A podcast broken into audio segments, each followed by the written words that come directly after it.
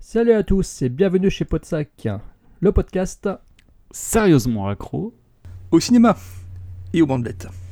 Kinds of people, my friend. Those with loaded guns, and those who dig. Live for nothing, or die for something. Remember, Sally, when I promised to kill you last? That's what made you. You did. I lied. Don't waste my motherfucking time. We're going to be doing one thing and one thing only: killing that. I need your clothes, your boots, and your motorcycle. Hello? Hello? Anybody home? Huh? Think, McFly. Think. I'm sorry, Dave. I'm afraid I can't do that. They're coming to get you, Barbara. What's blood for, if not for shedding? Eh ben, ça fait plaisir de se retrouver si vite euh, après une précédente émission. Enfin, si vite, si ça se trouve, avec le montage de notre ami Floydus, qui n'est encore une fois pas présent, qui n'est pas des nôtres. Si ça se trouve, l'émission apparaît 8 mois après son enregistrement. Donc voilà. Alors c'était un clin d'œil à Tony qui va certainement vouloir faire une petite intervention en introduction de cet épisode, mais si ça se trouve, là nous sommes le 1er mars, mais peut-être que quand vous l'écoutez pour la première fois, nous sommes peut-être le 1er décembre. On est le 1er mars 2024. 2023, s'il te plaît. Ouais, j'espère que ça sera pas un an après. Comment ça va mes chers sacs? Je vous présente tout de suite, euh, donc moi je suis Evil Chimétrie, le bien-aimé. Euh, et puis en face de moi, nous avons donc euh, ce cher White Gunslinger qui est officiellement, je suis désolé pour toi, hein, mais t'es officiellement revenu dans Podsac. Ah, ah bon? Bonsoir. Bonjour. What? Eh ben avec plaisir, avec plaisir. Donc Fred qui est de nouveau parmi nous. Et nous avons un coutumier euh, de l'émission, du live, euh, de tout euh, ce que l'on fait depuis quelques années aussi. C'est notre ami Antoine. Salut Antoine. Salut Jérôme, salut poditeur. Ça vous dit de faire un tour dans la pyramide? Et salut Fred, t'as oublié de dire salut Fred Oui, salut Fred, oui, en effet, on va oui, parce qu'on s'est dit avant. On s'est dit bonjour. ah bah oui, c'est vrai. Ça fait une heure qu'on parle.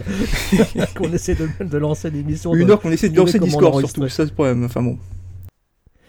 Bon, écoutez, ça fait plaisir de se retrouver. Euh, cette fois-ci, c'est pour un ETF, c'est-à-dire un en toute franchise, consacré à une thématique assez culte du cinéma horrifique, une thématique Universal Monster, une thématique qui a été choisie cette fois-ci par notre ami Antoine, pour le coup, qui a beaucoup de choses à dire dessus apparemment, donc préparez-vous à ah, bonjour Antoine pendant l'émission. Dans tous les cas, Antoine est euh, plutôt euh, bien à, bien à, bien haut de point sur ce sujet. Ah, bah, il n'y a pas de problème. Hein, à cœur, Et donc, je te laisse dire pourquoi il te tient tant à cœur et de quoi il s'agit. Et bien, tout simplement parce que, cher auditeur, je vais, pendant une bonne partie de cet épisode, vous raconter ma vie, on va dire. En fait, j'ai un rapport assez particulier, en fait, à la, à la franchise La Momie en particulier, au film Momie en général, sans savoir qu'en fait, sans, sans ces films-là, je ne serais probablement pas au micro de, ce, cet épisode aujourd'hui. Je, n'aurais pas. Euh, J'aurais raté certains amis, j'aurais probablement d'autres passions dans la vie euh, complètement inintéressantes. Voilà. Faut s'imaginer quand même que j'ai. En fait, j'ai. Mon entrée dans le cinéma d'horreur s'est faite avec des films momies. Littéralement. C'est-à-dire que si je peux raconter un truc, c'est qu'en fait, je vais avoir. On est en 97, je crois que je vais avoir 10-12 ans, pas plus. Et à cette époque-là, M6 avait passé une émission qui. Euh, une, émission de Gal M6 sur l'Égypte ancienne. Et il faut savoir que déjà à l'époque, au lieu de m'intéresser à Super Mario comme tout gamin normal, moi ma passion c'était Égypte ancienne, c'est comme ça. Et euh, j'avais regardé ça, et en fait, euh, juste après, il passait un film qui s'appelait La malédiction des pharaons, de, euh, avec Peter Cushing, Christopher Lee, et réalisé par Terence Fisher, enfin un film de la Hammer, quoi. J'avais vu ce film-là en me disant, bon, ça parle d'Égypte ancienne, c'est un vieux film, ça passe juste après une pour, juste après une émission pour gosses, ça va aller. Et ce film m'avait traumatisé, littéralement peut paraître bizarre, j'étais pas vieux hein, à l'époque. Et en fait, c'est ce qui fait, ce qui fait que pendant pas mal de temps, j'ai refusé de toucher un film d'horreur, j'ai compris que c'est pas pour moi en fait. Et j'ai fini par, comment s'appelle Créer une espèce de sentiment de attirance, répulsion vis-à-vis d'un truc qui m'avait terrorisé, mais qui traitait d'un sujet qui me passionnait. Et donc ça ça m'a ça m'a laissé un sentiment assez bizarre en fait. Et il faut savoir que quelques années plus tard, donc quand la momie est sorti, j'avais entendu, j'avais vu des, affiches, je me suis dit, voilà, ça va pas pour moi, ça, certainement pas. Et deux ans plus tard, mon père est revenu euh, du vidéoclub Alors pour nos auditeurs les plus jeunes, un vidéoclub c'est l'ancêtre de Netflix en fait. C'était un peu comme une bibliothèque, vous voyez, sauf qu'en fait, au lieu de choisir le film sur une plateforme, vous, vous bougez le fiac et vous alliez chercher la VHS. La quoi La VHS. Pour nos auditeurs les plus jeunes, une VHS c'est l'ancêtre du DVD. Voilà. Pour nos auditeurs les plus jeunes, un DVD c'est l'ancêtre. Enfin, bon, bref. Ah oui, d'accord. Ouais, c'est voilà. Et je me rappelle, j'avais vu mon père arriver avec ça. Je me suis dit, mais tu sais que c'est un film d'horreur. Et moi, mon père arrivé à la maison avec un film d'horreur, tu vois, c'était pas normal. C'est-à-dire, je me suis dit, il y a un problème dans la matrice. Là, c'est pas possible autrement. Et euh, mon père était, ah non, t'inquiète pas, c'est marrant, tout ça, c'est comme Indiana Jones et tout. Et, je me rappelle de l'appréhension que j'avais eue quand il avait mis ça dans ma magnétoscope. Avec mes frères et soeurs à côté de moi, ma mère, tout ça. Je me suis dit, est-ce que vous êtes sûr de ce que vous faites là? Et une heure et demie, deux heures plus tard, j'étais conquis. En fait, moi, ce film m'avait m'avait m'avait euh, m'avait- m'avait conquis. J'avais juste adoré pendant quelques temps. Ça a même été le meilleur film du monde pour moi. Voilà, ça a évolué ensuite, mais ça a été, ça a été, ça a été probablement le- mon, film préféré. Et il faut savoir qu'entre temps, bah, j'ai continué à m'intéresser à, l'Égypte ancienne. Et en fait, il faut s'imaginer qu'en fait, moi, ces films homonie, en fait, ça fait que mon amour, l'amour que j'ai fini par avoir pour les films, euh, les films d'horreur, c'est nourri de la, passion que j'avais pour les- pour, pour- l'histoire ancienne. En fait, une passion a nourri l'autre. En fait, c'est le seul moment dans ma vie où euh, mes, deux passions se- s'en- s'en- s'entremêlent et se, nourrissent les unes après les autres. Donc je risque d'être extrêmement bavard, cher auditeur. Pour ceux qui n'aiment pas ma voix, zappez. Mais et je risque de faire beaucoup, beaucoup de, beaucoup de digressions un peu partout et de- de partir dans, dans des monologues dont vous le secret et que vous allez absolument adorer. Ça risque, je vous préviens tout de suite, d'être un podcast qui va être, euh, bref, de tiers cinéma à tiers histoire, hein, littéralement, parce que figurez-vous qu'il y a beaucoup de choses histo en fait dans ces, films-là. Et donc, avec l'accord de mes chers camarades, d'ailleurs, je risque de faire quelques parenthèses de temps en temps, parce que oui, figurez-vous que, en fait, euh, oui, euh, oui, il y a des, momies qui reviennent à la vie, ça n'existe pas. Par contre, ben, ouais, des, tombeaux perdus, euh, des, complots royaux, euh, des, rois scorpions ou des momies maudites, ben, ça existe vraiment, et je vais vous raconter, raconter un peu rapidement euh, tout ceci.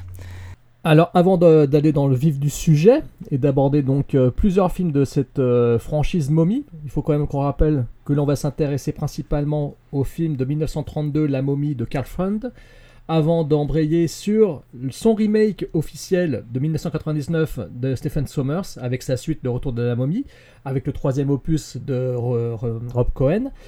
On fera une parenthèse enchantée sur les rois scorpions euh, avec Dwayne Johnson et les séquelles des TV, parce qu'il y en a quand même eu 5 en tout film de la saga Roi Scorpion. Là, les digressions Euh, historiques, moi, très, très rapide, je vous prends tout de suite. hein. Vas-y. ouais, je vais essayer de détailler quand même, il y a des choses sympas à dire. Euh, bah ouais, vu le, vu, le, vu le casting derrière, il y a des trucs marrants à dire dessus. Et, il y aura aussi, donc la dernière parenthèse, ce sera sur euh, le reboot Universal Monsters qui, a- qui s'est planté dans les choux avec euh, La Momie avec Tom Cruise et puis évidemment le Dracula Untold aussi qui s'était planté. Enfin bref, voilà. Donc on, voilà, en gros les films dont on parlera, dont nous parlerons dans cette émission. Mais avant cela, donc euh, je sais que Fred a un petit euh, coup de cœur qu'il voudrait euh, Mm. évoquer. Donc je te laisse le faire, mon cher Frédéric. Ok. Eh ben moi je vais rester dans le thème puisque euh, j'ai lu un roman euh, il y a quelques semaines, quelques mois, je sais plus. Enfin quand on avait décidé de parler de la momie, j'ai lu le livre La momie de Anne Rice. Euh, ça vous parle sûrement, c'est euh, celle qui est derrière euh, Entretien avec un vampire notamment et qui a donc en fait je suis tombé sur euh, sur son parce que j'ai écouté un podcast où il parlait d'Anne Rice et je me suis rendu compte qu'elle avait écrit un livre La momie, je le savais pas. Du coup j'ai eu envie de le lire. Et donc ce livre, il est sorti en 89 et en fait, alors juste pour vous dire un peu en, gros de quoi ça parle, c'est une momie qui revient à la vie et cette fois-ci c'est Ramsès qui revient à la vie, qui en fait a, a pris un élixir de, vie éternelle et euh, grâce à ça en fait il est consulté de temps en temps, il est endormi et réveillé quand les rois ont besoin de ses conseils et euh, sauf qu'en fait son, son, il est abandonné dans une espèce de tombeau qui est découvert euh, par un archéologue. Et euh, donc en 1914, et euh, finalement, euh, la momie est rapatriée en Angleterre, et, ben, il revient à la vie, et il va essayer d'aller réveiller son amour, qui est Cléopâtre. Et donc là, ça fout un gros bazar. Et bon, bah, comme d'habitude avec Anne Rice, il y a beaucoup de, de sexe, d'histoires de famille tordues. Euh, voilà, de passion, et, voilà, et un peu de contexte euh, historique. Mais bon, on, joue vraiment avec les, personnages, puisqu'il y a des, personnages donc importants comme Cléopâtre et Ramsès qui sont vraiment au cœur de l'histoire. Bon, après, c'est pas un, roman extraordinaire, mais il est assez plaisant, c'est très rythmé, c'est euh, voilà, fun, c'est marrant, ça se lit bien. Euh, voilà. Et puis bon, c'était surtout pour rester dans le thème et puis pour avoir un. Voilà. Donc du coup, bah, je vous le conseille si vous avez envie de rester dans, dans l'atmosphère de la momie, c'est un livre sympa à lire.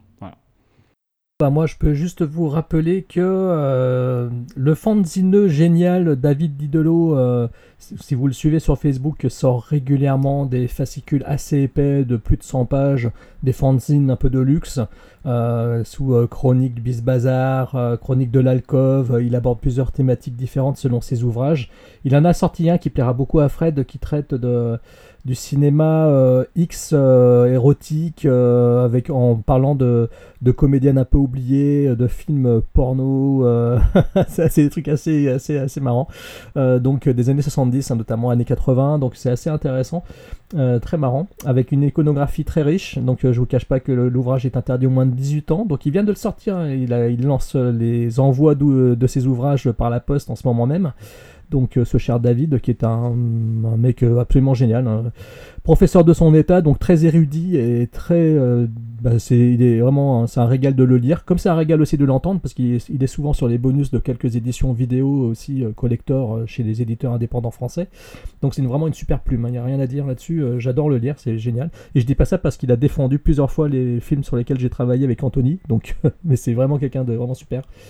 Et il y a aussi un autre ouvrage euh, assez hallucinant, euh, qui est un énorme ouvrage, hein. c'est un gros bouquin, je ne sais plus si j'en ai déjà parlé, c'est le Sexy Starlet de Damien Granger, qui est pareil, un énorme bouquin euh, qui regroupe en gros toutes les carrières avec des fiches actrices depuis les années, depuis le début du cinéma jusqu'à nos jours.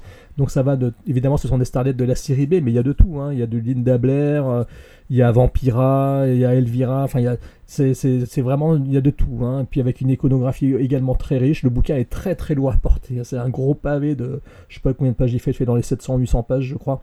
Après de 70 euros, je crois, l'ouvrage de mémoire. Mais c'est un sacré bel ouvrage. Hein. Pour le coup, euh, ça valait le coup d'investir là-dedans, de kiss kiss banquer sur le projet, parce que c'est vraiment un très très bel ouvrage. Donc voilà, je voulais juste faire un petit coup de projecteur sur David Didelot et Damien Granger, qui sont sur les réseaux sociaux et qui sont très très très sympas. Euh, voilà, donc je terminais juste à le, préciser. Voilà, donc c'était des petits coups de cœur rapides hein, parce qu'il fallait en faire. donc, maintenant nous allons aborder la thématique momie. Avant de parler du film de 1932, quelques années avant, il s'est passé une grande découverte. Et je laisse donc Antoine nous évoquer, s'il le veut bien, ce qui s'est passé et pourquoi d'un coup on se retrouve à parler de ce film de 1932. Et surtout, comment on a eu l'idée à la base de remettre sur, euh, sur, le, sur le devant de la scène l'idée de parler de la momie? C'est-à-dire qu'en fait, il faut savoir que l'année dernière, on a, en novembre, on a célébré, alors vous avez peut-être vu, passer ça dans les journaux, on a célébré le centenaire de la découverte de la tombe de Toutankhamon, voilà, qui a à peine 100 ans, hein, mine de rien, voilà, qui a forcément, euh, avait à l'époque déclenché une, une assez, euh, assez monstrueuse entre les années 20 et les années 30 alimenté notamment par l'histoire de la malédiction de Tancamon, dont je parlerai tout à l'heure si vous voyez pas d'inconvénient. Il faut s'imaginer qu'en fait l'Égypte, ça a toujours été parmi les, anciennes civilisations, en fait celle qui a alimenté le plus de fantasmes. En fait, aujourd'hui, encore, vous pouvez trouver à la télé des documentaires qui expliquent que les, les Égyptiens ont euh, travaillé avec des extraterrestres pour construire les pyramides. il y a beaucoup de, beaucoup de fantasmes euh, sur euh, sur le, fait que euh, justement ces pyramides ont été construites par les esclaves ou euh, il y a beaucoup beaucoup de raconteurs en fait qui sont nés d'un fait qu'en fait c'est ben, pas les Autobots aussi mais c'est plein c'est plein de monde c'est plein de monde ensemble et en fait quand tu la tronche de plupart des pyramides tu dis qu'ils n'ont pas forcément super bien bossé mais ça c'est autre chose bon, bref mais euh, le, le, truc, c'est qu'en fait, il y a. Comment s'appelle L'égyptologie, il faut vraiment s'imaginer que l'Égypte ancienne, de toute façon, c'est une civilisation qui a encore sujette à, beaucoup de fantasmes, c'est une science qui est excessivement jeune en fait. C'est-à-dire, je vous dis, il y a 100 ans, on a découvert la tombe de Toutankhamon. Alors, je dis, on a découverte, c'est-à-dire qu'on a fini par l'excaver, il a fallu euh, quelques années quand même, hein, parce qu'ils euh, ont fait à peu près les choses, à peu près aussi bien que pouvaient faire les archéologues de l'époque, hein. c'est-à-dire qu'il a fallu sortir les, objets, les numéroter, tout ça. Ils ont arraché la tête de la momie pour récupérer le, masque mortuaire, mais bon, ça c'est autre chose. mais c'est ça restait quand même un peu des sauvages. Hein. Mais, mais par exemple, il faut s'imaginer que les hiéroglyphes, mine de rien, on les déchiffre que depuis 200 ans. Littéralement, il y a une exposition à la BNF l'année dernière justement là-dessus qui célébrait ça. Et en fait, on est des chiffres depuis 200 ans, mais en fait, la grammaire égyptienne de Champollion a été publiée en 1835. Ça fait même pas 200 ans qu'on lit les hiéroglyphes. Voilà. Et pendant, des siècles, il y avait, il y avait des textes qui t'expliquaient que personne ne lisait ça. Il y avait un, un prêtre jésuite au XVIIe, par exemple, Anastas Kirchner, qui est un des pères de l'égyptologie moderne, qui, euh, notamment, à qui on doit notamment des retranscriptions excessivement fidèles de stèles sur lesquelles a pu, travailler Champollion, mais qui lui avait proposé euh, une, des traductions complètement fantaisistes du style euh, Osiris prépare la venue de notre Seigneur Jésus-Christ, enfin tout dans ce genre-là, quoi. Oui, c'était un, prêtre jésuite. hein. Donc voilà, il y a beaucoup, beaucoup de, beaucoup de, d'histoires racontées là-dessus. En plus, les momies, ben, pendant très longtemps, ça a été un peu des ornements des cabinets de curiosité. hein. C'est-à-dire que ceux qui ont lu Adèle Blanc-Sec, par exemple, euh, savent que ben, c'était, euh, c'était connu, euh, c'était, c'était de bon goût d'avoir une momie chez soi et puis de, d'en profiter pour raconter une histoire macabre autour, tant qu'à faire. hein. Et donc voilà. Et donc, euh, ben, en fait, la découverte de Toutankhamon a forcément, euh, forcément, euh, forcément éveillé, éveillé beaucoup, euh, beaucoup d'intérêt pour cette, pour cette civilisation. C'était la première tombe de pharaon intacte qu'on trouvait. hein. C'est aujourd'hui, alors on enregistre, on enregistre cet épisode le 1er mars 2023, on a trouvé deux, pour tout vous dire. Donc, euh, on est en train de chercher la tombe de, en train de chercher la tombe de Cléopâtre. Paraît-il qu'il y a une bonne piste, mais bon, ça c'est autre chose. Et donc, qu'est-ce qui s'est passé? Eh bien, euh, l'Universal s'est dit tiens, on a euh, une, collection, euh, une collection de films d'horreur avec des monstres. Récemment, on a fait Frankenstein, on a fait Dracula, et si on profitait pour faire un film où on racontait l'histoire d'une momie qui apprenait vie? Alors, c'est pas les premiers à avoir inventé ça, c'est-à-dire que le premier film de momie, c'est euh, L'Oracle de Delphes de Georges Méliès, en 1902 de mémoire, enfin bon, c'est hyper vieux. Donc voilà, ça a toujours fasciné les, momies. Et donc, ils sont, et en 1932 s'est dit bah écoutez, ce qu'on va faire, c'est que on va récupérer un des acteurs, euh, à la mode euh, qu'on a, soit Béa Lugosi, soit Boris Karloff. Là, ils ont pris Boris Karloff. Ils ont confié la réalisation à Karl Freund, qui était un réalisateur allemand, comme son nom l'indique, qui avait fait ses débuts dans le cinéma de- expressionniste allemand, justement, dans le cinéma muet. Le premier rôle est confié à Zita Johann, qui Il, est il était, il était euh, Mm. directeur de la photographie. Le Aussi. euh, Karl Freund, il était austro-hongrois. Aujourd'hui, il serait considéré comme tchèque. Euh, ouais, je crois. Et ouais. euh, il a remporté un Oscar, le bonhomme. Hein. Non, ouais, il a bah, il a, notamment, notamment, il a commencé à tra- travailler comme directeur photo pour euh, Griffith, je crois, sur euh, Intolérance. Oh, il a bossé sur Ouais, non, non, il y a, il a, euh, il a, il y a- il y a un petit CV, il y a un petit CV, le monsieur, hein, il y a, Ah, pas de euh, problème. oui, mais ça sent un peu d'ailleurs dans, le film. quand même. Ça sent dans le film hein, qu'il y a vraiment, vraiment un côté, notamment toutes les scènes de flashback. En fait, il s'est amusé à les tourner exactement comme il aurait tourné un film muet euh, 20 ans auparavant. C'est justement, c'est avec une caméra fixe et tout. euh, ça, c'est super intéressant comme façon de voir les choses. T'as pas mal, pas mal de scènes qui sont vraiment, vraiment, vraiment intéressantes du point de la lumière, du point de la composition.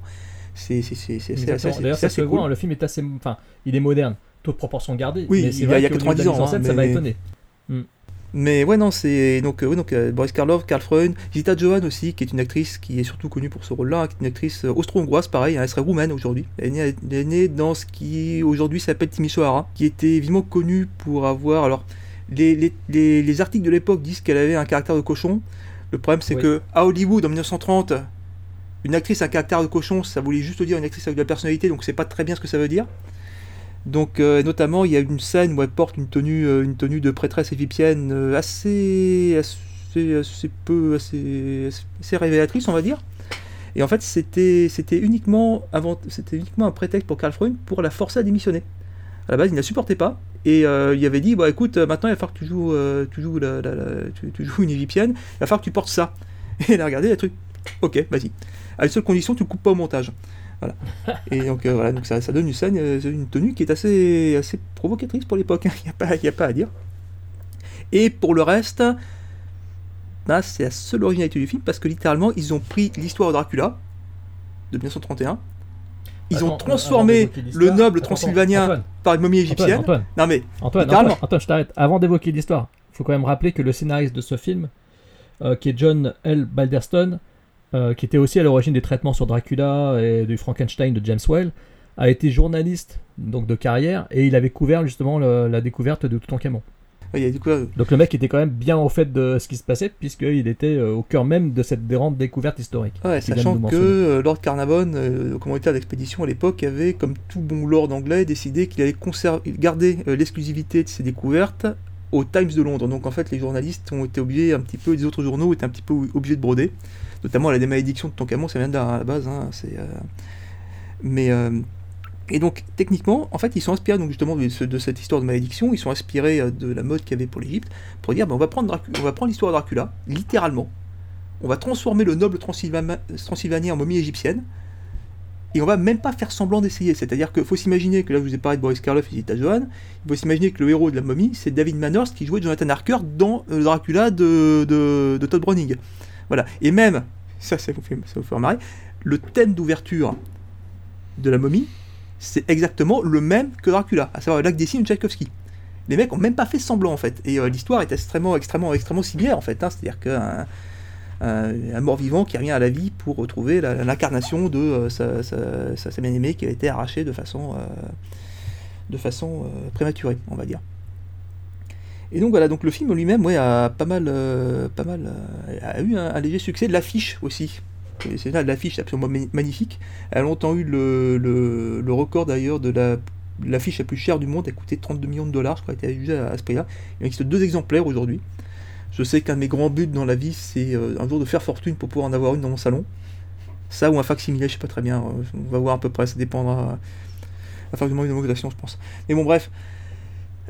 L'affiche est, superbe et euh, voilà et ce, ce film-là ouais, est, étonnamment moderne pour un film de, de 90 ans et a servi de base à la au remake de au remake qui a été fait euh, notamment au remake qui a été fait en 99 donc euh, on va parler mais aussi à beaucoup de copies notamment de la part de la Hammer hein, c'est-à-dire qu'au fil au fil du, temps.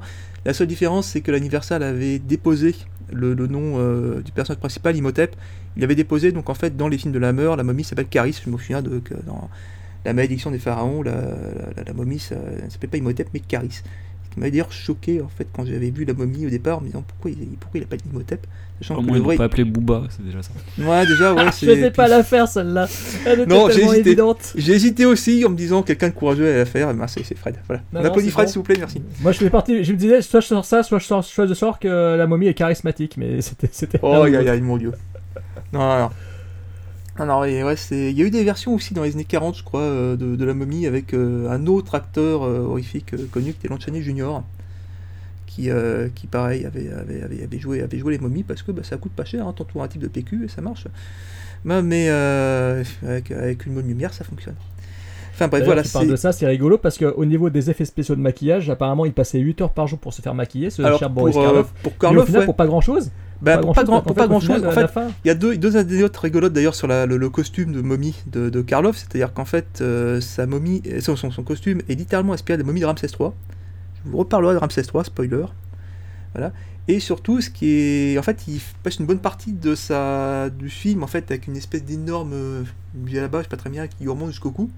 Pourquoi? Parce qu'en fait, ils sont aperçus d'un truc, c'est qu'en fait, il fallait 8 heures pour lui poser le maquillage mais le costumier avait oublié juste un truc important qui était la braguette. Ce qui fait qu'en fait, il finissait à chaque fois, il faut s'imaginer qu'à toutes les scènes de Karloff où il est en costume de momie, il faut s'imaginer que pour monsieur il avait probablement la vessie en feu. hein. Donc euh, voilà, ça, tue, ça tue le mythe assez rapidement. Désolé. Mais voilà, mais ce, ce film-là a posé les bases euh, du, film de, du film de momie moderne.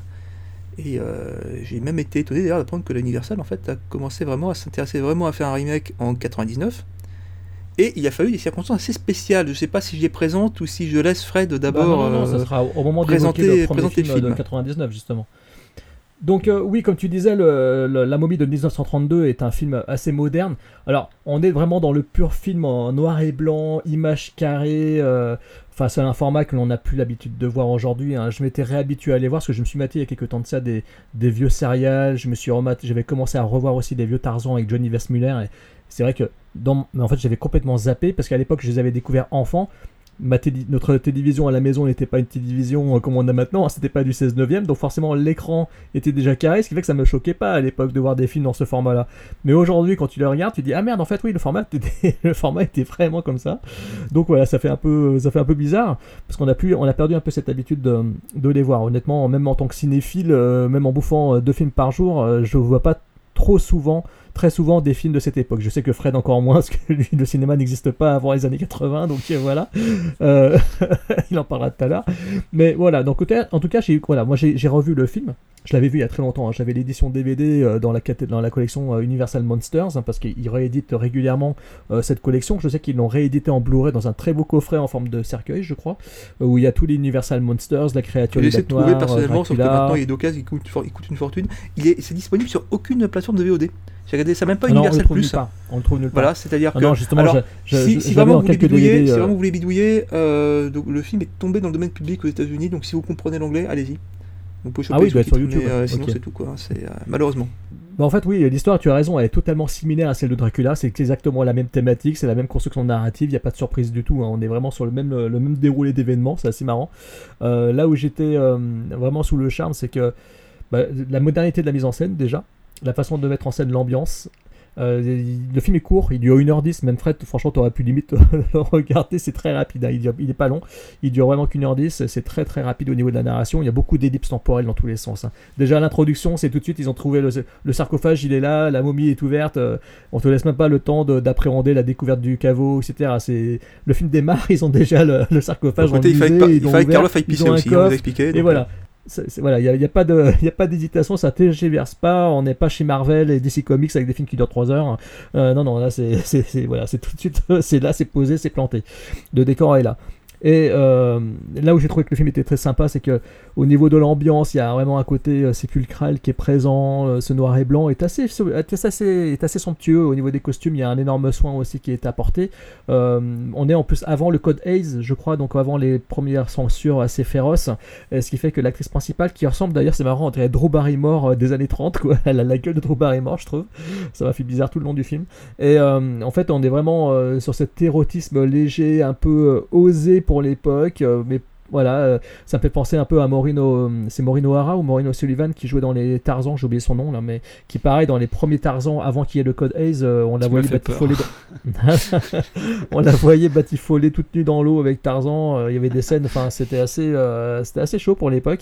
Et là j'y ai pensé aussi, j'ai trouvé que c'était assez, assez surprenant euh, que ça aille quand même un peu loin dans le, pas dans le déshabillé, mais presque quoi. Donc euh, voilà, il y a un érotisme quand même sous-jacent euh, propre au cinéma d'horreur quelque part. Et euh, il y a une vraie ambiance, euh, une vraie ambiance nocturne euh, avec une, belle utilisation de la, des décors, des, maquettes, etc. Donc c'est assez réussi. Je trouve que Boris Karloff, lui, il incarne plutôt bien ce personnage, ce double personnage, hein, parce que contrairement au film de Stephen Sommers, on en parlera après, euh, là il, est, il, se, il se réveille et hop, euh, il prend tout de suite une apparence humaine euh, avec un regard un peu inquiétant. Et il prend d'ailleurs l'apparence d'un il, il prend d'ailleurs le nom d'un personnage qui va revenir dans la saga de Stephen Sommers, mais qui ne sera pas du tout le même personnage. hein, parce que là, Ardar B, qui d'ailleurs le, le comment ça s'appelle l'anagramme de Death by Ra. tout à fait, tout à fait. Ra étant le dieu du soleil, c'est ça? Le dieu du soleil. Enfin, pas le dieu du soleil. C'est c'est un beau bordel. Euh. Mais ouais, c'était. ouais, c'est un, un- un des dieux solaires, un des, un des dieux principaux. euh, ouais. D'accord, de l'Égypte, ancienne. Et euh, il y a donc, euh, oui voilà, donc il y a une, cette euh, incarnation de ce personnage une fois qu'il est réveillé, qu'il est revenu à la vie. Et donc, contrairement au film de Stephen Sommers, on le voit direct en, en forme humaine, euh, etc. Et euh, ça joue sur cette prestance, sur la prestance de Boris Karloff, qui a littéralement euh, une allure assez inquiétante. hein. Il a vraiment un visage, une gueule pas possible, cet acteur. Il a une classe absolument géniale. hein. Il, a, a une prestance. euh, surtout qu'en plus, ce qui est marrant, c'est que Karl Freund aime bien, euh, vu que, le, personnage d'Imhotep a un pouvoir un peu hypnotique, un peu comme l'avait euh, Dracula. Ce qui est marrant, c'est qu'en fait, il, il utilise vraiment son, passé dans le cinéma expressionniste allemand pour vraiment souligner. pour trouver des plans en fait qui permettent de souligner son regard et tout. Il y a des plans qui sont absolument, absolument géniaux quoi. À, ce- ce- stade-là, c'est-à-dire que vous demandez, vous demandez pourquoi Karloff, pourquoi vous demandez pourquoi on aime Karloff, regardez ce film en fait, hein, littéralement. Regardez plus ce film-là que Frankenstein de James Whale, littéralement. Oui, parce qu'il a été couvert de maquillage, mais dans celui-ci, effectivement, ça joue beaucoup sur son expression visuelle, sur son expression de son regard, et il a vraiment une gueule pas possible, il faut reconnaître quand même, il est déjà très très grand, très maigre, euh, les yeux avec comme des valises sous les yeux, puis le, regard blanc, euh, euh, ça donne évidemment... Alors c'est marrant parce que j'ai regardé des affiches qui ont été faites, en, en plus de celle que tu mentionnais, qui est magnifique, il y en a une qui représente, qui reprend son visage avec son regard euh, sur lequel il met un éclairage Et spécial il est dans présenté à l'époque-là, il est présenté à l'époque comme Karloff du Uncanny, c'est-à-dire littéralement Karloff, l'étrange, le bizarre en fait, qui a un progrès par rapport à Frankenstein, mais car- était carrément présenté par un point, un point d'interrogation Bah, ce mec est drôle il n'était pas Ouais, ouais. il n'était pas, de- il il était pas encore devenu la grosse star qu'il a été dans les années 30-40. Non, non, là, bah, Donc, euh, là, ça fait partie, ça fait partie de ces premiers films, qui, des premiers films qui ont commencé à faire de une star, au même titre que Mm. Lugosi ou Lon Chaney Senior à l'époque. euh, voilà, c'est euh, des gens un peu oubliés aujourd'hui, mais qui, euh, qui à l'époque étaient les premières, les premières grandes figures du cinéma d'horreur. Alors, ce film-là, tu disais aussi qu'il y avait une mise en scène assez moderne. J'ai- Effectivement, plusieurs fois j'ai un peu tiqué euh, parce que jusque-là, les quelques rares films que j'avais revus ces derniers temps dans ce format de cette époque, voilà, c'était assez, je dirais pas plan-plan, on peut pas dire ça, mais c'était assez particulier quand même. Il y a une certaine, il y a un certain statisme. Alors qu'ici, justement, il y a des moments où je me suis dit, tiens, là, ils, font un- ils ont fait un, énorme contre-plongée, ils passent par-dessus les personnages pour aller par-dessus la bassine dans laquelle il y a un peu de brume pour, euh, pour faire le flashback dans l'Égypte ancienne, il y a un travail là-dessus. Euh, il y a des moments qui m'ont vraiment étonné dans cette euh, façon de présenter les choses, de- de- d'organiser ses plans, etc., qui est vraiment très novatrice pour l'époque. Donc, c'était. Ouais, franchement, je m'attendais à passer un moment un peu plus difficile. J'avais pas, pas un mauvais souvenir du film, hein, j'en ai. Franchement, j'en avais pas un mauvais souvenir, mais je l'avais pas revu depuis très longtemps, donc la redécouverte finalement est bien passée. Je me suis dit, bah non, c'est en fait c'est vraiment, euh, vraiment un film fondateur. Il n'y a pas à dire. hein, Tu sens que Carl Freund a bossé avec Griffith, et Griffith c'est un des premiers qui a compris qu'une caméra pouvait être mobile en fait, hein, littéralement. euh, donc, euh, et ça sent, ça sent pas mal, et justement, il a, et tu justement, tu dis, Carl Freund avait connu deux époques, et en fait, il se sert de ces deux époques justement pour faire des contrastes assez intéressants dans, dans un film qui, qui vaut le coup d'œil et qui sera assez marrant à mettre en parallèle avec, euh, avec euh, le remake. Est-ce qu'on passe au vif du sujet? Tu disais tout à l'heure, tu évoquais l'actrice euh, principale qui effectivement a été un peu une sorte de meneuse de revue aussi à Broadway, qui a pas eu une carrière cinématographique énorme. Tu citais euh, James Manners, euh, lui aussi. euh, Non, David Manners, pardon, qui a, qui a fait Dracula, le Jonathan Harker de Dracula, le chat noir, et puis qui a tourné que dans les années 30 avant de se retirer du cinéma. Ce que j'ai vu aussi, c'est que l'actrice principale, elle était férue de. elle- Enfin, elle, était très branchée. Monde Oui. médiumnique, euh, réincarnation, elle y croyait à fond. Et apparemment, le film, il y a des scènes coupées. Apparemment, il y aurait coupées, des scènes coupées parce euh, qu'en fait, en fait, dans, il y a tout un flashback en fait où euh, Karloff, enfin Imhotep explique à euh, le personnage de Zetajuan justement que qu'il a qu'il a cherché en fait à travers ses incarnations et notamment il faut s'imaginer qu'en fait au début du film quand il présente le- le- le- le- les acteurs en fait il y a un personnage qui est crédité comme étant un guerrier saxon dans une scène qui n'apparaît absolument pas en fait. Moi, il y a une scène qui sont censée passer au Moyen Âge et en fait cette scène-là est- a été coupée. Elle a, je crois, complètement disparu. On sait pas, on sait pas ce qu'elle est devenue. Cette scène-là, elle a probablement été euh, perdue à jamais. Évidemment, il y a tout un passage en fait, ouais, sur euh, sur la métampsychose parce que euh, Zita Joan a été vraiment férue de ça. Elle était persuadée qu'en fait, elle avait vécu des vies antérieures et tout, et elle était assez assez là-dedans. Et cette scène-là était là pour lui pour lui faire plaisir. Évidemment, ils ont tourné ça pour lui faire plaisir mais euh, ben, ses rapports avec euh, le réalisateur et, euh, et le, le, le, studio étant ce qu'elles sont, et ben, ils, ont, euh, ils, ont, ils ont coupé cette scène qui a probablement disparu dans le néant à jamais. quoi. C'est dommage.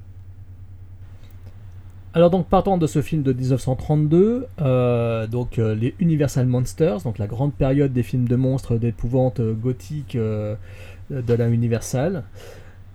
Partant de là, plusieurs années après, 67 ans après, d'un coup arrive sur le, terrain un jeune réalisateur, Stephen Sommers, qui euh, avait été terrifié quand il était enfant, comme toi, mon cher Antoine, par le film La Momie. Euh, il en avait été terrifié. Soit vous finissez réalisateur, soit vous finissez podcasteur. Voilà. C'est ce qui l'a conduit sur le terrain de ce long métrage, euh, sachant que bon, je reviendrai sur la carrière de Stephen Sommers, mais c'est un réalisateur que j'aime beaucoup, avec tous les défauts qui le caractérisent. mais c'est un mec que j'aime bien personnellement. Je, je sais pas pourquoi. J'ai beaucoup d'affection pour ce réal, euh, qui vient quand même d'une petite production Disney à la, aux aventures de les aventures de Huckleberry Finn, qui ensuite a fait le livre de la jungle avec Jason Scott Lee, et qui ensuite a embrayé avec Un cri dans l'océan, qui est quand même euh, un film de monstre très très cool. Euh, avant, de, avant de faire donc notre, euh, notre momie. Donc, euh, mais avant ça, je vais laisser Fred pitcher, pitcher le film, s'il te plaît, mon cher Fred. Ok. Alors, Podsac aime faire des fouilles archéologiques pour dénicher des films à vous proposer, cher poditeur. Et pour cet épisode, nous vous transportons dans les années 30 et en moins 3000 avant Jésus-Christ, à travers un film du réalisateur de Van Helsing, l'un des films préférés de Tony. Brendan Fraser et Rachel Weisz délivrent par mégarde la momie d'Imhotep et sont assez maladroits pour déclencher une partie des plaies d'Égypte dans un blockbuster à la croisée des chemins entre aventure, comédie et horreur. Je vais laisser Jérôme revêtir ses plus belles bottes de cette lieu, Antoine recharger son pistolet, et Tony, derrière son Mac, coiffer sa mèche de cheveux rebelle avant d'aborder la franchise la momie. Je laisse la parole à une momie d'un autre genre, Jérôme. Merci beaucoup, c'est très sympa. très appréciable. Donc, je, je, je venais de- d'évoquer la carrière de Stephen Sommers, euh, qui malheureusement est un peu tombé, je trouve, dans l'oubli. C'est dommage. hein. Euh, voilà, il a essuyé quelques bides, malheureusement pour lui. Euh, G.I. Joe a bien marché, mais c'est pas un film qui est très aimé. Moi, j'aime beaucoup G.I. Joe, hein, personnellement. Moi aussi, hein. Ouais. je kiffe G.I. Joe, mais d'une force, même le 2, je le kiffe. Euh, après, il a fait un film qui a pas beaucoup marché, qui est sorti directement en vidéo chez nous. C'est Hot Thomas avec le regretté Anton Yelchin. Et moi, j'aime beaucoup Hot Thomas d'après Dean Koontz. J'ai beaucoup aimé ce film. J'ai ah, j'ai beaucoup d'affection pour ce film. C'est un petit film mineur, mais j'ai beaucoup d'affection. Euh, là, j'ai vu qu'il travaillait sur le choc des mondes. Il travaille sur le remake de la, du choc des mondes, donc la, donc la séquelle entre guillemets de, de la guerre des mondes. Donc là, je suis très très impatient et je pense que Fred aussi, vu qu'il aime bien les films catastrophes euh, Mm. quand- à la Moonfall, euh, que j'ai enfin vu d'ailleurs, Fred euh, Moonfall. J'ai enfin Ah, vu. J'ai pleuré devant. donc, donc voilà, donc, Stephen Sommers, c'est un réalisateur que j'aime beaucoup, qui a beaucoup été critiqué hein, pour beaucoup de fautes de goût, de- des effets spéciaux mal choisis, mal placés. Effectivement, dans La Momie, c'est un peu le cas, on en parlera, mais c'est quand même moins pire que dans G.I. Joe et dans d'autres films qu'il a fait. Mais, mais voilà, on, on on lui reproche pas mal de choses, cette, ce côté un peu. euh, un peu brouillon, un peu trop, un peu pas assez abouti. euh, on lui reproche en gros de pas être James Cameron. Personnellement, je m'en fous. Moi, j'aime beaucoup la sympathie. J'ai beaucoup de sympathie pour ce mec parce qu'il est honnête dans ce qu'il fait. Il veut faire du spectacle, il veut s'amuser, il veut amuser le spectateur. Et donc euh, voilà. Donc je je, peux- je peux pas critiquer un, film, méch- enfin je peux pas critiquer méchamment un film de Steven Sommers. J'ai beaucoup d'affection pour lui. Donc dans ce film-là, donc La Momie, euh, sorti en 99, qui avait quand même un budget de 80 millions de dollars et qui a rapporté quand même plus de 400 millions de dollars. Euh, c'est assez ouf quoi. Ça a été un gros gros carton.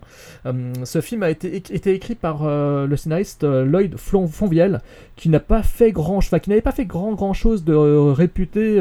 Enfin si quand même. Si en fait j'exagère, je dis de la merde en fait. Excusez-moi les amis. Il a- en fait il a commencé par un petit film mineur de Frank Rodham qui s'appelle La Promise avec Sting et Jennifer Bills.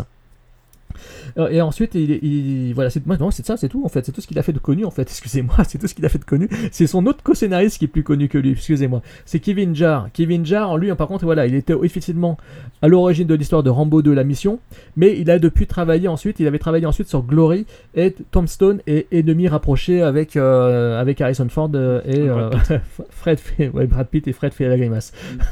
mais bon, Glory et Tom- Tombstone sont quand même deux, deux, deux gros morceaux de cinéma. Il faut quand même le reconnaître. Et euh, donc voilà, Et au casting, on a effectivement Brendan Fraser, hein, qui, euh, qui, était connu, mais qui n'était pas non plus la grosse superstar qu'il est devenu grâce au film La Momie.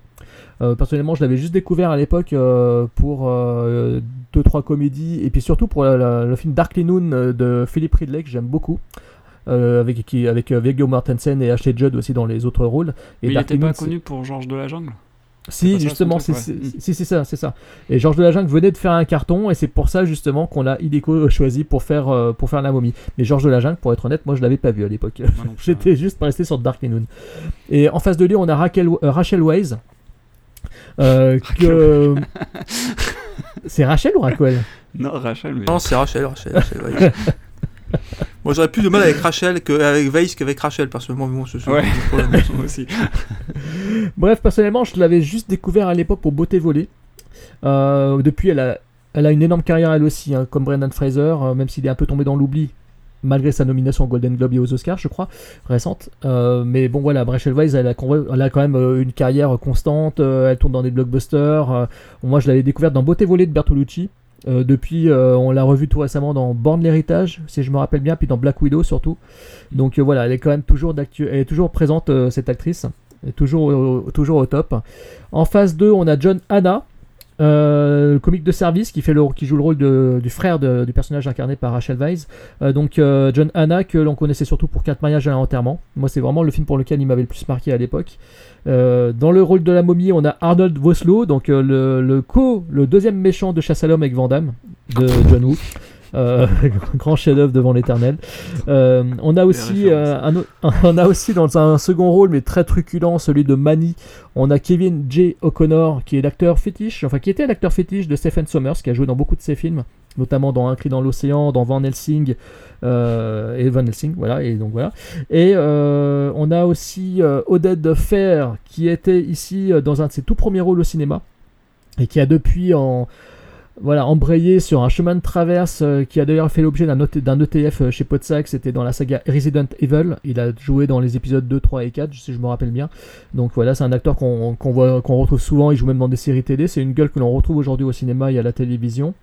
Et on a aussi euh, Patricia Velasquez, qui à l'époque euh, n'était pas, pas connue du tout, euh, qui prendra plus d'ampleur dans le rôle dans le film suivant, et que l'on a revu euh, depuis dans Mindhunters, Profession Profiler de Rennie Harlin, le très sympathique Mindhunters, et De aussi euh, de Rennie Harlin, un autre réalisateur détesté que j'aime beaucoup.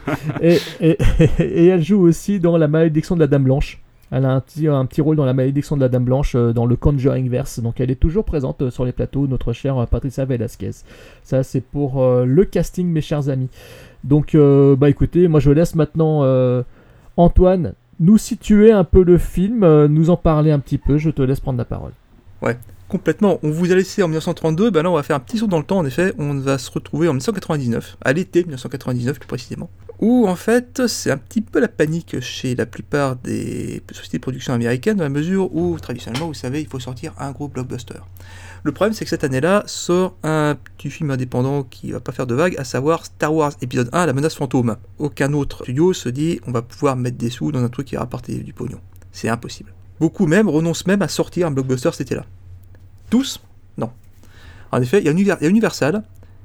C'est dit qu'en fait, il serait peut-être temps de faire ce qu'on fait d'ordinaire avec euh, son vieux catalogue, c'est-à-dire le dépoussiérer et de remettre au goût du jour certaines histoires qui ont été un peu, un peu oubliées. Là, ils s'occupent de la momie. Donc, remake du film 1932. Et ils se disent que voilà, quelques CGI en plus et euh, un film un peu plus long pourrait pas forcément faire de mal. Qu'est-ce qu'ils font?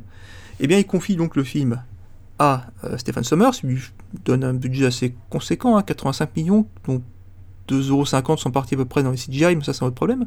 Et ils lui disent écoute mon vieux, ta carte blanche, littéralement. Et donc qu'est-ce qui en aboutit? Eh bien il en aboutit un film qui est qui reprend la trame euh, du film original, c'est-à-dire que le grand prêtre Imhotep, pour avoir tué le pharaon, est enterré vivant euh, dans une tombe scellée et il est réveillé de façon accidentelle par des archéologues qui lisent une malédiction dans un livre qui est opportunément placé à côté de lui.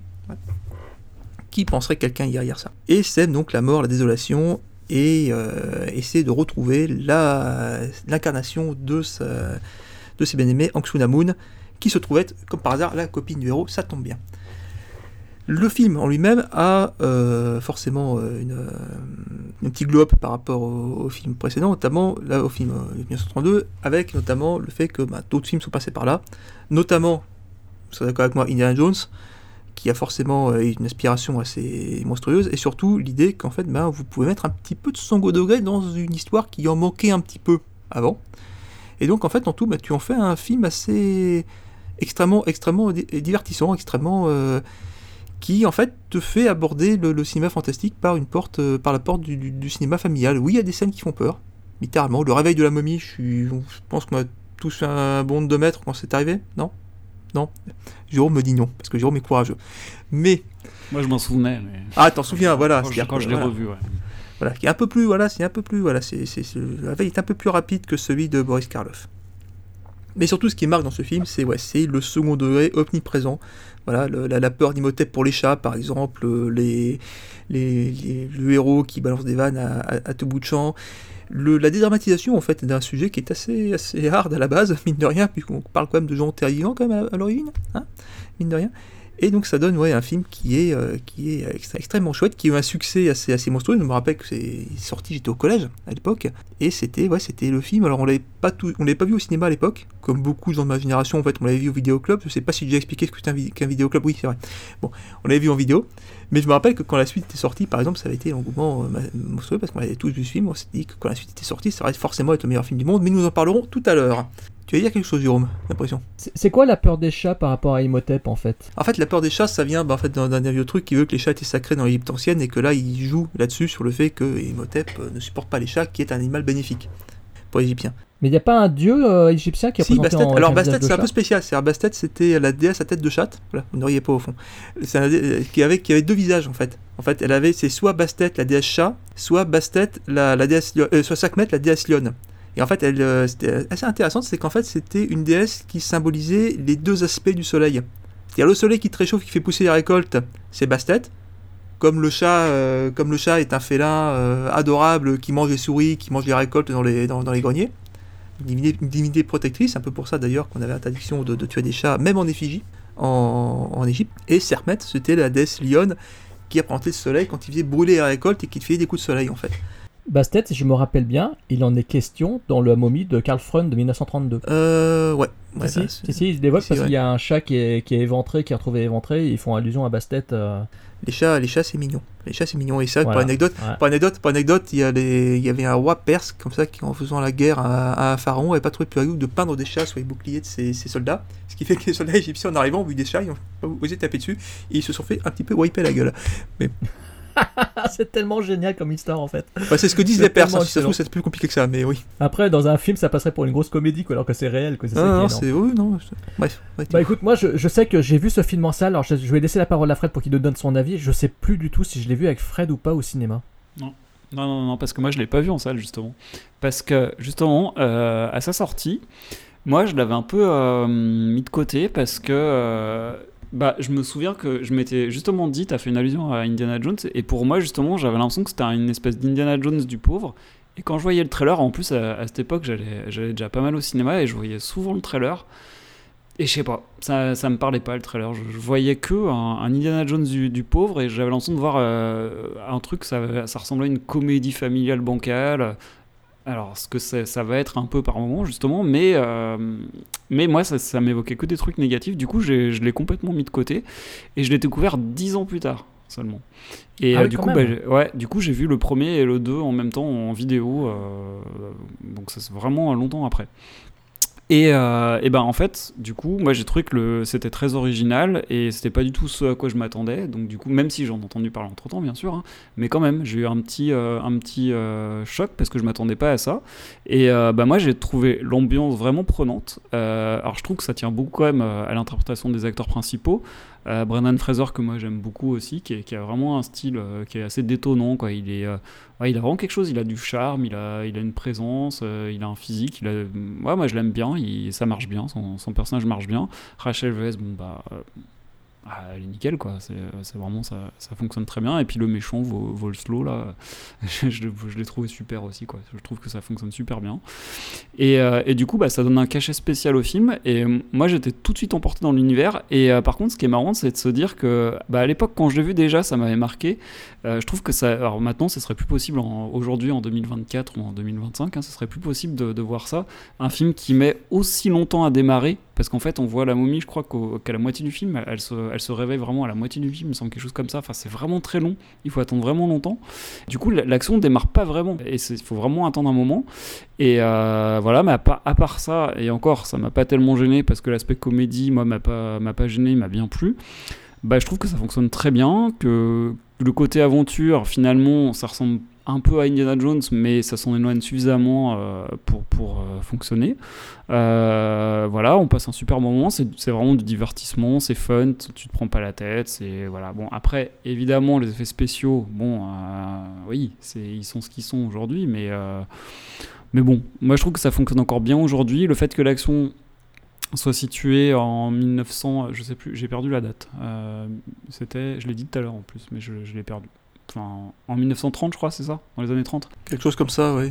Ouais, voilà, du coup, ça, ça fonctionne bien parce que ça permet au film de, de mieux vieillir, je trouve, qu'un film qui se passe à une époque contemporaine, quand tu le vois 20 ans après. Alors, bah, ça se coup, passe à l'époque ouais, du, premier en fait. hein.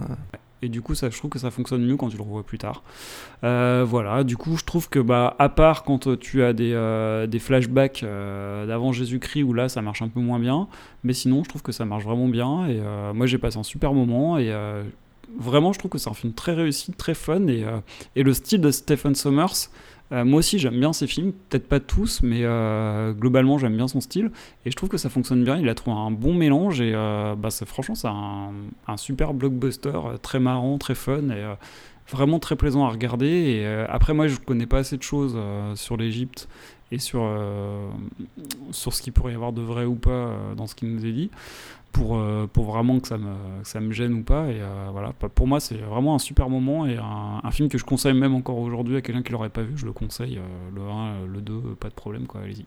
Et le 3 aussi. On en parlera. je blague. Donc, vous savez qu'il y a pas longtemps, il y a eu une projection de la momie, je crois que c'était à Londres. Il y a quelques jours de ça, parce qu'il y a la vidéo qui a transparu sur euh, Ouais, les réseaux ça sociaux. aussi. ouais.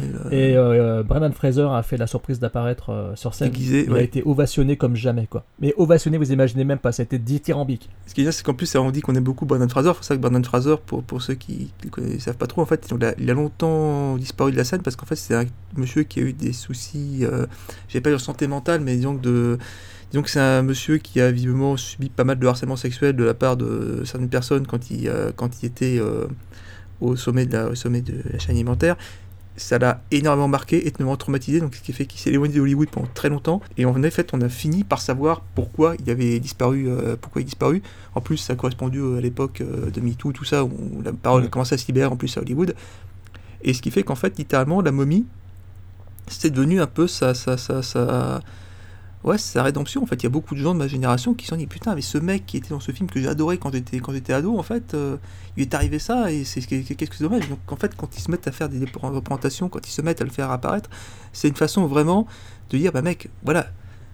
Bienvenue, bienvenue quoi. C'est-à-dire en fait, il, il revient, il revient faire des films avec euh, comment il s'appelle, euh, le mec qui a fait Aronofsky. Il a, il a, fait, il a un film, ouais, il a fait un film il y a pas longtemps avec, euh, avec lui justement où il, Ouais, il est nominé il revient au et en fait euh, c'est ouais. génial, c'est qu'en fait The la momie en plus c'est la façon qu'on a nous en plus de, de, de redire à ce type qui vient devant la scène, mec bienvenue on t'aime quoi, bienvenue parmi nous quoi.